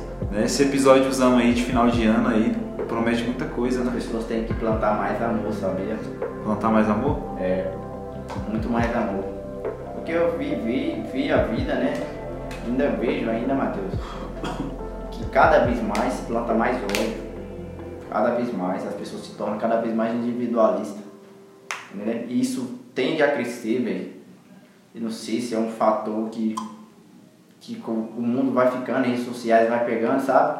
E vai, vai separando as pessoas, pô. A, Não, pan- a mas- pandemia mostrou isso aí, as pessoas não conseguiam ficar dentro de casa, sabe? Sem brigar, sem se discutir. Casais, casados, nunca teve tempo para ficar em casa, quando teve, não conseguia conviver com o próprio filho, não conseguia conviver Não, com isso aí revela muito, tipo, revela muito o lado, tipo assim, poxa, eu passei tanto tempo individual naquele mundinho, aí acaba tendo um atrito com a realidade, né, que é a realidade da pandemia, e aí acaba, tipo, meio que a pandemia obrigando você a passar tempo com a sua família. Não, mas também não só olhando pro lado negativo, né? Mas teve pessoas realmente que até restaurou, também casamentos, namoros que, tipo, à beira do, do que você falou, né? É, Teve, teve isso. teve pessoas que conseguiram restaurar suas relações que estavam perdidas, mas teve mais número de, de, de, de entrar em divórcio, sabe? Sim, aham. Foi a, a taxa de, de pedir de divórcio foi mais alta do que, do que eu acho que o processo de alguém ter restaura, conseguido restaurar a relação que tinha.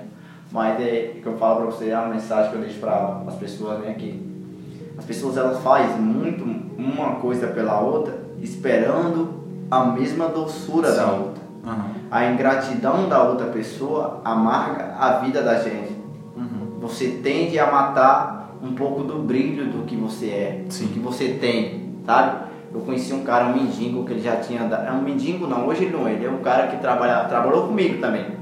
Tá trabalhando ainda, eu saí de lá, trabalha hoje na zona rural e ele foi mendigo de rua andarilho. Ele amava ser isso. Não é porque ele não teve opção, não. Ele teve vários empregos bons, ele me contou a história de vida dele. Ele fez coisas boas e fez coisas ruins. Porque é tipo um. Quem é andarilho, velho, tá num mundo de que tá pro bem e pro mal. Só que isso enriqueceu a alma do cara e hoje ele é um ser totalmente diferente. É um cara que quer ganhar na Mega Sena. Quer, velho. E ele, ele aposta direto. E você sabe o que ele fala pra mim? Que quando ele ganhar na Mega Sena, o que ele vai querer pra ele é só comprar um trailer e um dinheiro que ele possa terminar a vida dele andando quando ele quer. Ele disse que vai sair por aí, por aí, onde ele passar, ajudando o máximo de gente que ele puder. O máximo de gente que ele puder. Ele disse que vai chegar em lugar e vai distribuir caminhões, caminhões. Você vê, velho, que ele é um cara que ele não tá falando, tem gente que fala, ah, fala isso, mas quando ganhar vai mudar. Rapaz, eu ouço a alma do cara falar aquilo, velho.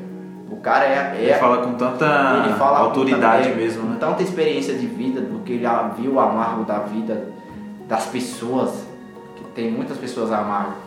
Então, e aquilo só melhorou, cara. Não piorou.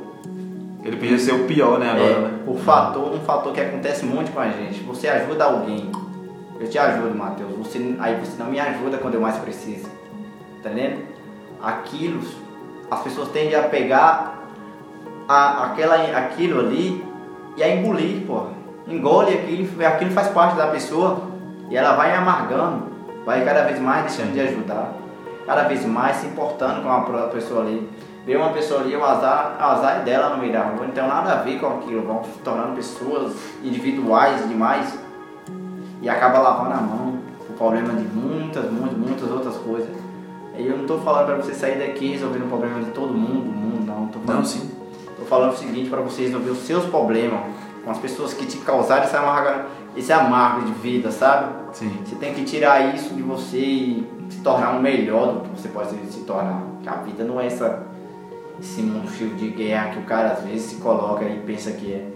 Tem muita beleza aí, velho. Não tem, nossa. Rapaz, eu só queria chupar uma manga agora. Você é doido, já chegou o tempo da manga. Eita. Pior que é. É, São simples, mano. O, acho que a beleza tá na simplicidade, não é? É eu tomar um café com uma pessoa e poder sorrir. Tem, um, tem uma frase que eu li. Eu lembro até que eu falei essa frase pra você ainda, mas eu acho que não sei se você consegue lembrar. Não, HD aqui já foi deletado já. Tô com um novo. O degrau mais alto da vida é a simplicidade, pô. Não vai ter outro, sabe? Não vai ter outro, é muito difícil. Tem uma passagem, não é sobre o que eu quero falar de religião, né? Mas uma passagem que me pegou esse dia no Facebook, eu abri lá um vídeo, eu vi uma passagem bíblica, né?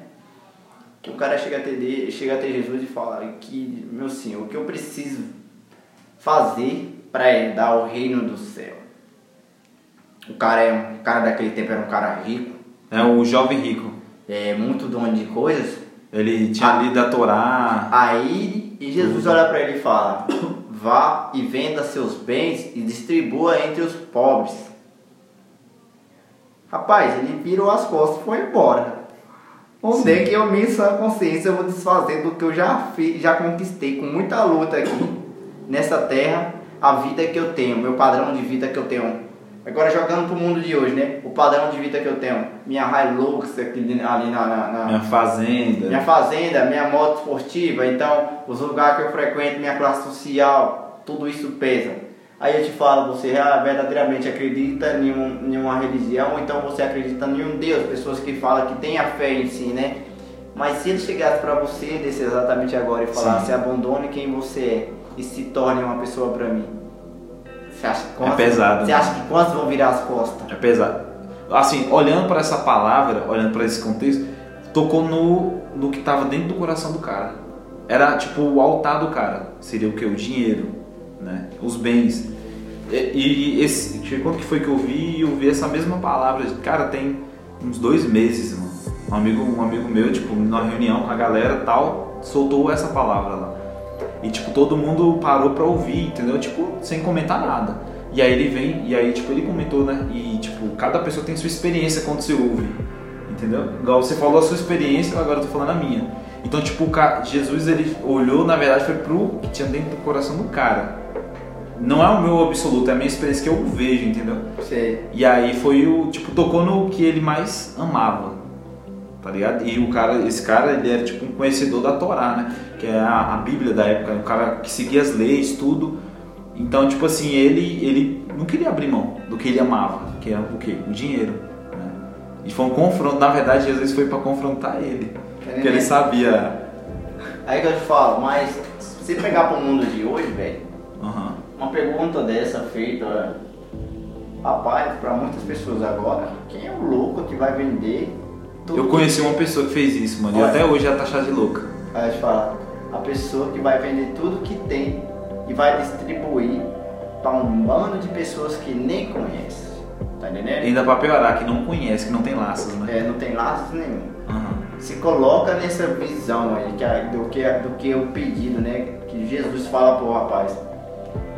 Você verdadeiramente se coloca agora.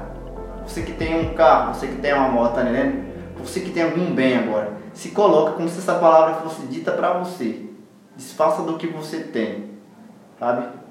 Não é da sua casa, si. você não vai ficar no meio da rua, né? Mas faça do que você tem, do que seja uma coisa que não seja tão coisa furta, porque você pode usar um, um- um outro meio de transporte, você pode fazer, você tem como se virar. Então é o seguinte, desfaça dos luxos. Só, é uma coisa que eu falo. Venda, venda agora seu luxo, distribua entre os pobres. Me fale, agora me mande lá a resposta no canal de Matheus. Quem disse teria coragem realmente de fazer? Sim. É o exemplo, o cara tem uma, Land Rover e uma S10, um S10. Um exemplo que hoje é um cotidiano nosso, né? É. Você vê os barcos voando aí na cidade, É. as naves. Então, tipo assim, o- é muito difícil o cara receber uma dessa e falar, vai lá e vai vender a Land Rover pra ficar com a S10. E repartir, ainda pra piorar ainda, repartir. É tipo uma realidade que, tipo, meio que utópica, né? Só que existe pessoas que têm um coração assim, mano. Existe. Mas é que eu te falo, a sociedade ela não aceita pessoas assim. Não, não aceita. Tá aí, tá aí uma. Tá aí a, a frase-chave. primeiro, se o cara topar, a mulher dele não topa. Sim, tudo tem uma controvérsia, né? entendendo? Se os dois topar, a família não topa, porque eles têm outros familiares. Tá entendendo? Aí a família de fulano de tal fez tal coisa. Sim. Aí tem uma família Aí a que não pessoa, aceita. aí a família lá que não aceita vai falar assim, eu quero que eles vão, fiquem na merda mesmo. Eles só vender porque quis, eles tinham tudo, tá entendendo? Aí essa história Tá agora. entendendo? Aí você ouviu a história de tal pessoa, de tal família lá em cidade, em outra cidade, que fez isso, isso, isso. É, essa história Tipo, sempre tem um ponto negativo. Aí eu te falo.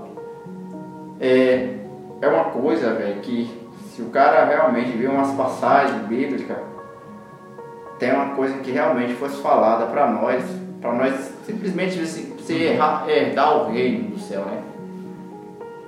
Só pra, só pra começo de conversa, Matheus, vou, vou te contar uma verdade sobre isso. Voltando para o ponto bíblico, um- uma hipocrisia social que eu acho de cada um Sim. de cada um mesmo, de muitas pessoas por aí, que eu, velho, é um pau, é que todo mundo em si duvida se existe realmente um céu.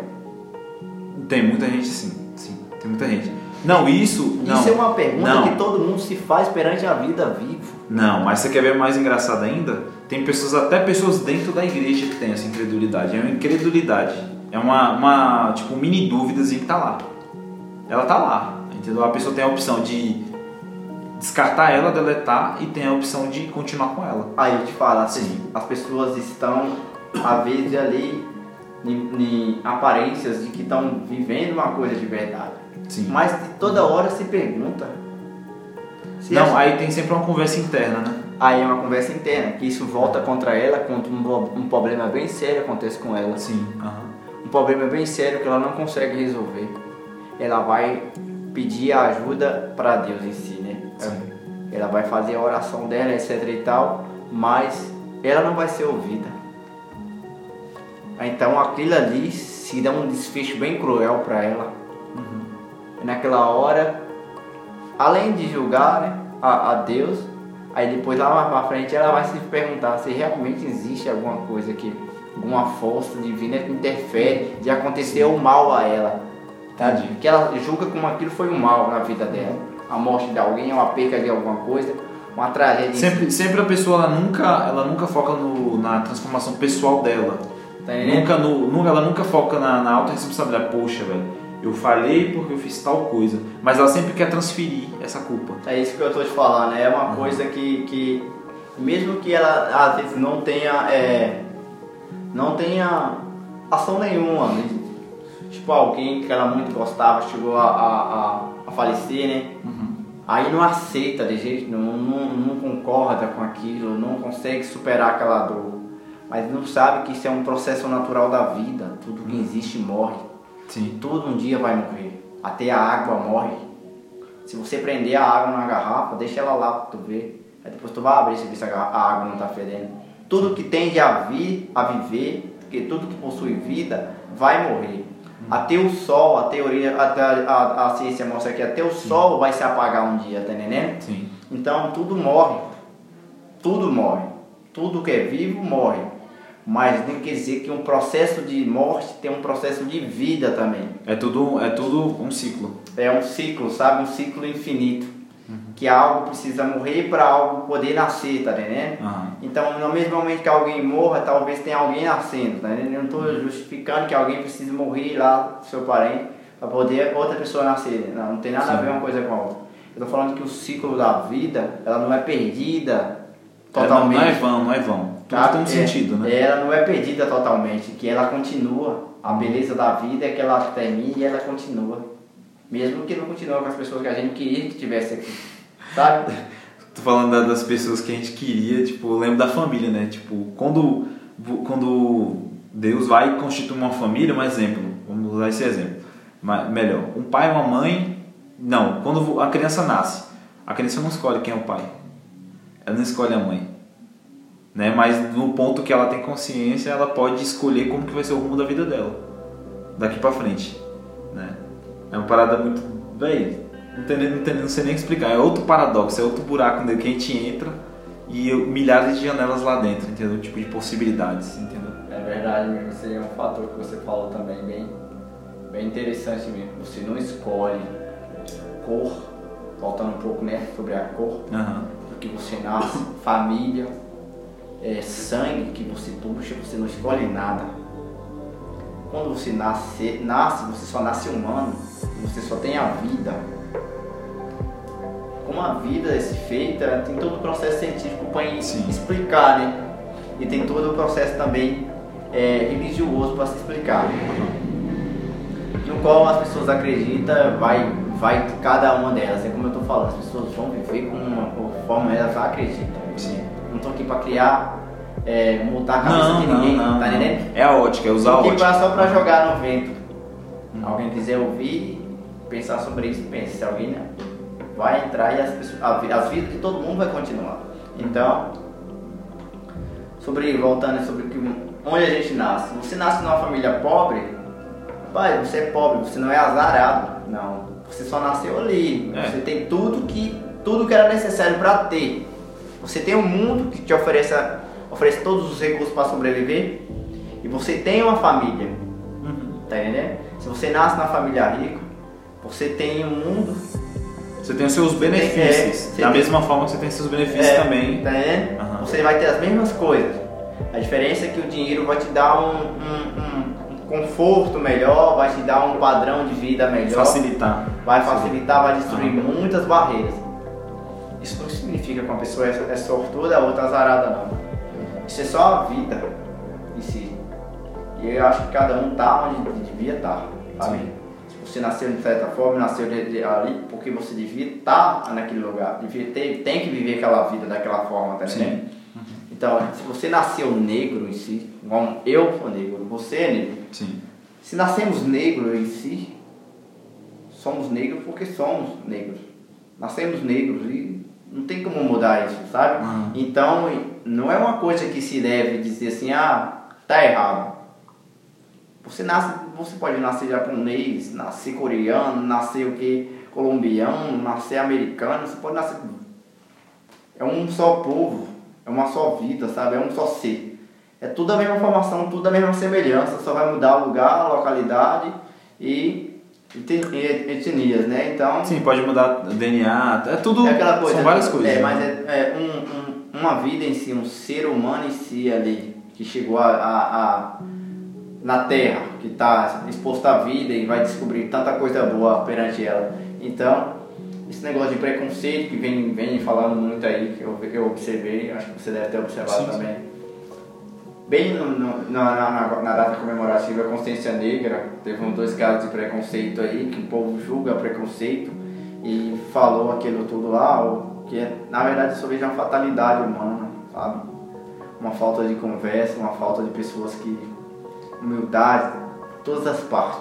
Falta de valores, né? Falta de é, valores, falta de amor ao próximo, sabe? As pessoas tivessem mais amor ao próximo, esse ódio plantado ele cresce está destruindo muita coisa. Então, não tinha acontecido nada daquilo com nenhum, de, nenhum dos dois. Então, nenhuma das partes, branco, negro, preto, que for ali envolvido, não importa não. Ali eu não vejo com o branco ganhou e com o preto, o preto que perdeu a vida, perdeu. Eu vejo com pessoas que perderam. Perderam ali tudo. Porque aquilo ali vai levar a marca para todo mundo. O rapaz perdeu a vida em si. Ninguém tem direito de tirar a vida de ninguém porque ninguém dá a vida para ninguém. Relações sexuais só faz as transformações de a gente é, criar na barriga da mãe aquela coisa toda, né? Mas o dom da vida, o sopro, ninguém sabe. Quem é religioso acredita que Deus deu o sopro da vida, né? Então quem não é, vai ter uma forma científica de falar isso aí. Ou só acha que isso é uma coisa natural. Pá, não sabe nem explicar, só sabe que existe a vida. Então cada um vai ter uma forma de pensar. Então, esse fator aí, naquele, né, no Carrefour lá, que foi mostrado, rapaz, eu vejo uma fatalidade das duas partes. Eu como negro em si, achei, acho, não achei ninguém certo. Nem achei a parte da- das pessoas dali da- do Carrefour certo, nem achei a parte também do cara que é da mesma Resolver, né? Da... é, da, da mesma, como é que fala assim, da mesma, dos mesmos ancestrais que o meu, né? Então, certo. As pessoas pegaram isso, velho, e criaram, tipo assim, uma propaganda, uma marca, tipo aí, é aquela morte ali, e estão criando, como pode dizer, fazendo, fazendo é, protestos, essas coisas assim. Rapaz, só estão disseminando cada vez mais ódio. É como se, é como se, tipo assim, é, vai ter a propaganda do suicídio, em vez, em vez de cada um fazer a sua parte, eles na verdade estão anunciando que não faça o suicídio, mas mesmo assim está deixando uma semente. Sabe, na verdade, a semente ela só cresce no coração de pessoas com de pessoas que não têm uma mente assim um pouco voltada assim aberta em si, que tenha entendimento de todas todas as partes. Porque ali, velho, escurece o coração de muita gente. Separa a- a- a- as cores. Ali, na verdade, está acontecendo uma separação realmente de cores. Quando tem aquele protesto tão severo daquele jeito que está tendo, está separando as cores. Aí já eles já estão separando as raças. E separam as pessoas. Só tende a separar. Disseminação de ódio, na verdade, só tende a separar. Aquilo ali só piora a história, ali não melhora em nada. Ali não, não é daquela forma que as pessoas vão, vão vencer o preconceito. O preconceito ele só vai deixar de existir quando ninguém mais falar de preconceito. Você pode ter certeza disso, que uma pessoa só vai saber o que é preconceito se ele for falado, ensinado, mostrado, aí herdado e passado. É isso que acontece com a raça humana. Então, deixa de falar, deixa de ensinar sobre preconceito, deixa de contar a história toda sobre a escravidão, todo mundo já sabe o sacrifício que foi a escravidão, todo mundo já sabe a barbaridade que fizeram com, com, com as raças negras, com as pessoas de cor. Então, deixa de falar. As pessoas têm que deixar a dor, deixar ela morrer, deixar ela cair no Seguir processo o- dela e seguir onde estamos, sabe? Tá entendendo? Ah, é como se fosse um ciclo, né? Tá entendendo? Elas É um estão trazendo o ciclo do passado É. pra cá. É o ciclo que não morre. Aham. Aí muitas pessoas se enchem de ódio. Ouvindo a história, eu mesmo, eu, umas vezes em si, quando eu li umas histórias sobre, Sim. sobre a barbaridade que, que, que passamos, sabe? Sobre os ancestrais, meu, passamos, nossos ancestrais. Meu coração, assim, basicamente se encheu de ódio naquela hora ali, sabe? Enche de ódio, velho. Dá vontade de você. Não acredita que as pessoas foram capazes daquilo ali, então. A tal crueldade, né? Tal crueldade ainda chegar no tipo que aí as pessoas falam que ah, os negros sofreram tanto, ainda chegar no século XXI, tem que sofrer o preconceito com tanto que os negros contribuíram. Porque os brancos tinham as ideias, se você for falar sobre a história, aí, aí separa as pessoas, quer ver? Os brancos tinham as ideias, mas não tinham coragem de executá-las. Foram buscar mão de obra escrava de graça. Pessoas de corpo, pernas, pessoas que tinham a mesma Físico. é, o mesmo físico humano que eles, só a cor separava. Então, foram buscar para trabalhar por eles. Essas pessoas construíram o Brasil, fizeram os canaviais, Sim. o seu, como é que fala, fizeram os, os cafezais tudo mais, foi fazendo o Brasil o país que é. Então, o serviço pesado ficou todo para a raça negra. Como a história mostra que não conseguiram escravizar os índios, os índios preferiam morrer em guerra, em luta, do que ser escravizados. E foi isso que aconteceu. E Pode ter a, desistência da, da, da, da, escravidão do, do povo indígena, né? desistiram, porque é um povo muito guerre- guerreiro, que dava o sangue no, no, campo, no campo de combate, mas não aceitava a escravidão. É, não aceitava outras culturas entrar na cultura, né? É, e nem a escravidão em si. Eles não aceitavam civil. Por isso que eles, por isso que ainda até hoje ainda fala é, tipo fulano de tal de tal geração casou com uma índia que É. foi a laço, foi foi pegada a laço, né? Tipo e demorou não sei quanto tempo pra poder amansar ela, tal. É, entendendo? Porque é tudo DNA deles mesmo. É, o Aham. DNA deles, é esse DNA de guerreiros mesmo, sabe? Então é o seguinte, voltando a- ao povo negro, já o povo negro reagiram de outra forma. Escolheram a vida ao invés da morte, mesmo que fosse uma vida apacata, a, a, a troco de chicotadas e migalhas, do que os ancestrais nossos recebeu e passaram lugares sem nem onde ter dormir, dormir com a mesma roupa. Sim. Por quanto tempo isso? Não tinha, não tinha nada, não era oferecido nada. Tratado como animais, vendido pela cor dos dentes. Isso revolta qualquer pessoa de cor. Sim. Tá entendendo? Que se ouve isso, eu, você, qualquer um de cor que lê a história nossa, isso causa uma revolta e um ódio Sim. na pessoa. Então, tem que deixar de falar. Foi doloroso? Foi sim. Mas tem que deixar. Tem que, de, tem que deixar a dor onde ela ficou. As pessoas sofreram, mas não.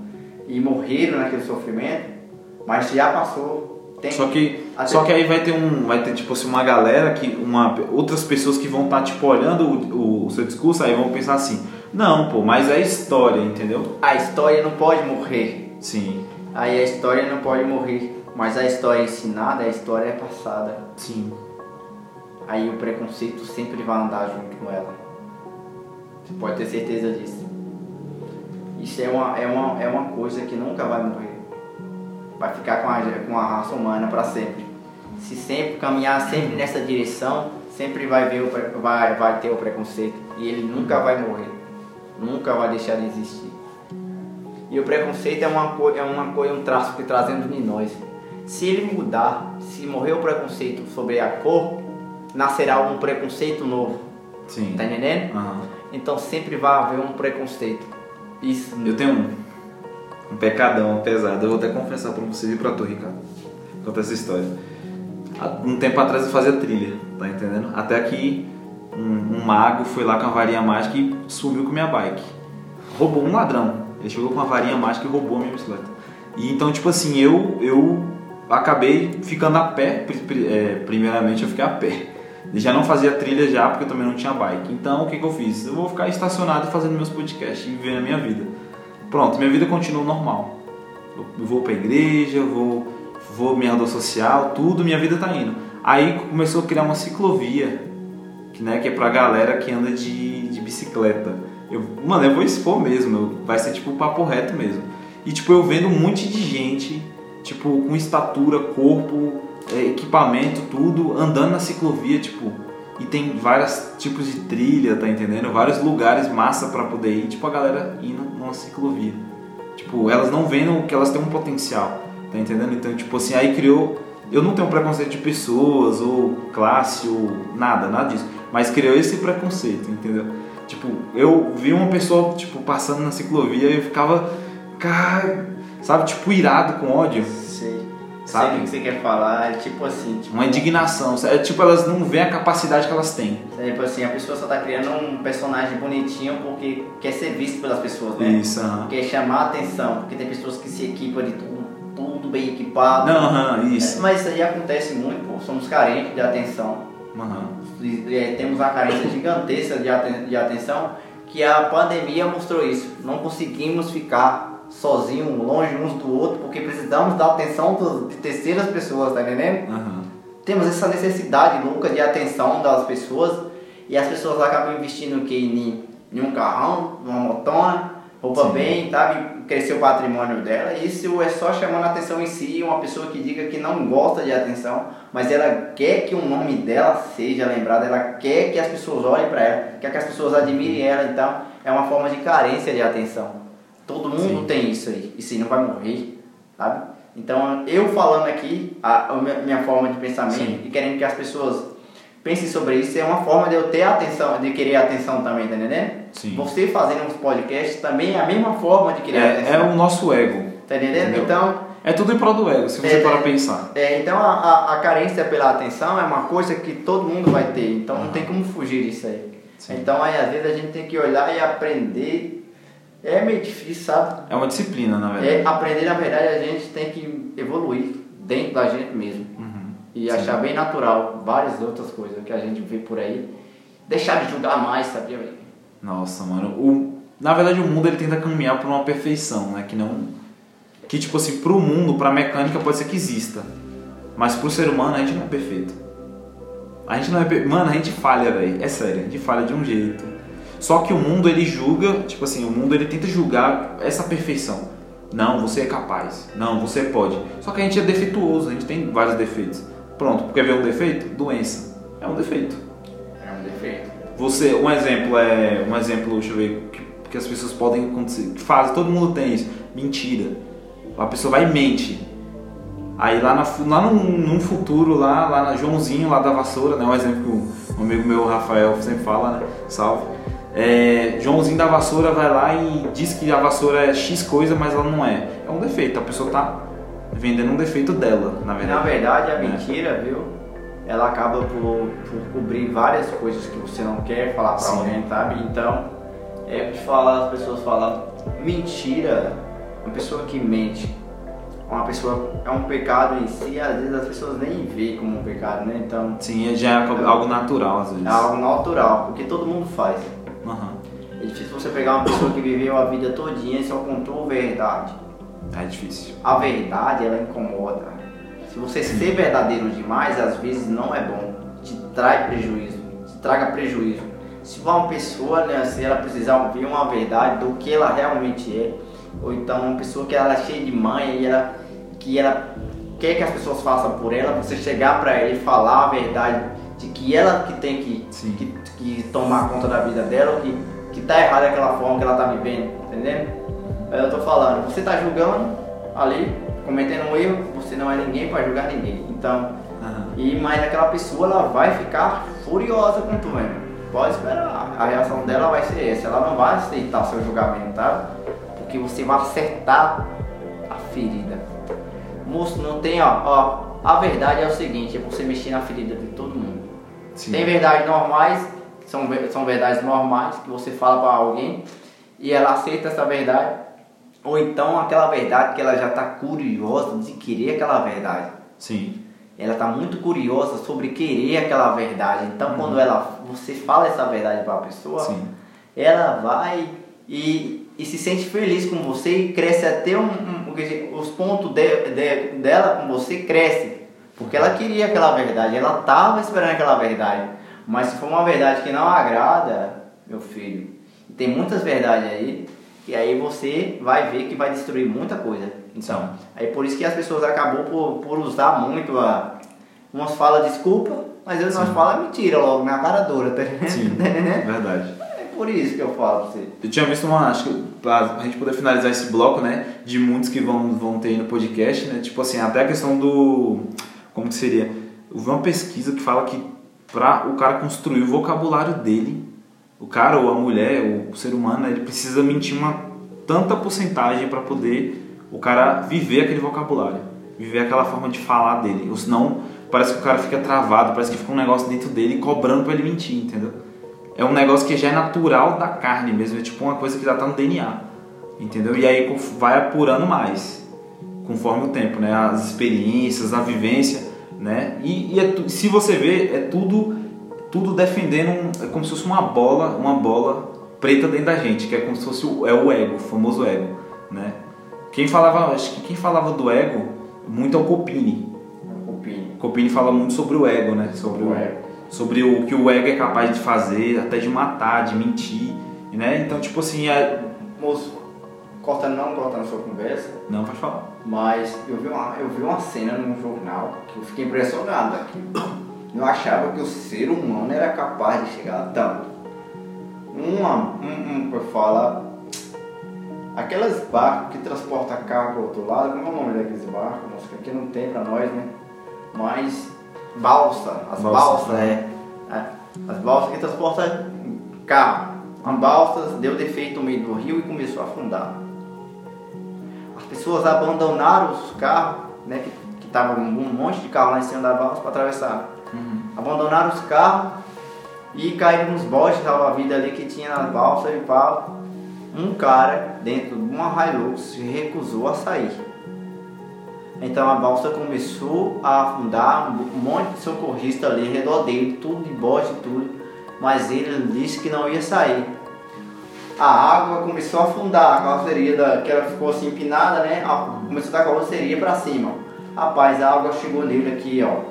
Tava dando pra ver pro lado ainda, né? Do motorista ali, né? A janela do motorista, né?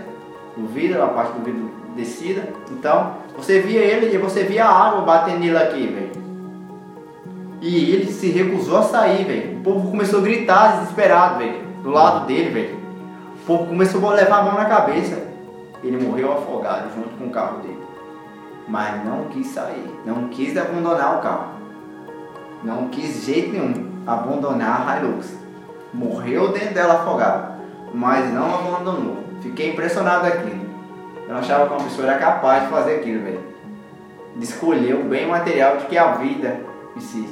Vai lá saber se ele comprou parcelado aquele carro e tá até o pescoço aqui, né? E Aham. sabe que não vai recuperar mais nunca aquele carro, né? E, e ainda pra piorar ainda, tipo assim, a vida, né? Que é, é um ciclo continua. Ele só fez parte da- do ciclo, né? Aí lá saber o que aconteceu, porque a- ele tomou aquela decisão ali de morrer dentro, dentro da caminhonete, mas em vez de abandonar ela, tão simples como todo mundo fez. Quem sabia que depois de uma campanha na internet ele conseguia até alguém, né? A- doações que as pessoas pagariam, pelo menos a, a dívida que ele fez lá da caminhonete, mas saber se ele estava devendo ela ainda, né? Que vem essas, é- é- essas colocações contra o cara. Se o cara tá devendo uma conta ainda e não, conte- não consegue ter paz, né? Tem muitas pessoas que não conseguem ter paz. Quando deve. Então, podia conseguir uma, uma, uma campanha ali, uma, uma mobilização ali para poder poder arrecadar um dinheiro para poder pagar aquela caminhonete, quem sabe que comprar outro carro, ou dar de Sim. entrada ali outro, né? Um bem melhor. e né? ficasse com uma dívida bem menor, tá entendendo? Ninguém sabe que o povo, o povo são solidários. Essas campanhas eh, pela internet, os seres humanos eles querem ser bom, mas só conseguem ser de longe agora. De perto eles odeiam, tá entendendo? Então, poucas pessoas conseguem ser boas de perto, é, verdadeiramente boas, boas de perto. Porque as reações que as pessoas estão causando acaba afastando as pessoas. Então, mas pela, pela internet eles ainda conseguem muita ajuda, as pessoas ainda conseguem muita ajuda. Sim. Várias campanhas aí conseguem muita ajuda e tem doenças ra- raras aí que precisa. Eu vi, eu vi um caso lá no IP Um Aqui na cidade mesmo? Na cidade, aqui na cidade. Entrei no IP, no Floresta, aí cheguei lá, tá ali onde você deixa os capacetes, né? Tinha um bilhetinho lá, ajude essa criança a um pouco que você tem. Aí eu fui ler lá a explicação que ela tinha uma doença e você sabe quanto ela precisava? Quando aquela criança precisava para fazer aquela. Não o faço ideia. O tratamento daquela, daquela doença. Joga aí. Sim, uma doença que é Vamos colocar uns 200 mil. isso é o que a pessoa pensa, né? No máximo um milhão, né? No máximo um milhão para tratar de uma doença. Fiquei impressionado. Eu me perguntei se aquilo realmente é verdade. Se existe realmente uma doença que precisa de tanto dinheiro assim. 10 milhões. Tava escrito lá que ela precisava de 10 milhões. Caraca. 10 milhões para fazer o tratamento. Quando eu perguntei à moça do- do- da bancada que realmente que tem uma doença, se existe uma doença que para poder tratar com 10 milhões, porque eu, no meu ver, eu acho que 10 milhões fundava um hospital, entendendo? Não só fundava, na verdade, a gente criava, uma- criava várias equipes, capacitava para poder cuidar da- só daquela doença, né? no Tá caso. entendendo? 10 milhões é muito dinheiro, moço. 10 milhões no tratamento de uma doença, meu Deus, você, você tá comprando o quê? Uma máquina do tempo, viajando, né? tá entendendo? Então que eu tô falando o quê? A moça olhou pra mim, sabe o que ela falou? Que eu não precisava doar mais não, que já tinha conseguido. Saiu site que ela já tinha conseguido, já tinha decidido o valor que ela, tinha, que ela precisava. Fiquei impressionado, só com doação, velho. Só com doação. Sim. Impressionado. Eu travei aqui pensando, não, Impressionado, fiquei impressionado. Impressionado a pessoa que conseguiu 10 milhões de doações e ela tinha um tempo, viu? Tinha um tempo pra ela se conseguir isso. Não era coisa dela, ah, vou esperar a vida lá, 10 milhões juntar, não. Não, foi tipo Tinha todo, todo lugar tipo, que ela ia, ela tinha uma, uma quantia ali separada ali pelo universo. O universo ia lá e. Eu acho que virou uma campanha mundial, Mundial? viu? É, foi uma campanha mundial, não foi uma campanha é, nacional, não, foi mundial. Virou uma campanha mundial, rodou o mundo a campanha dela.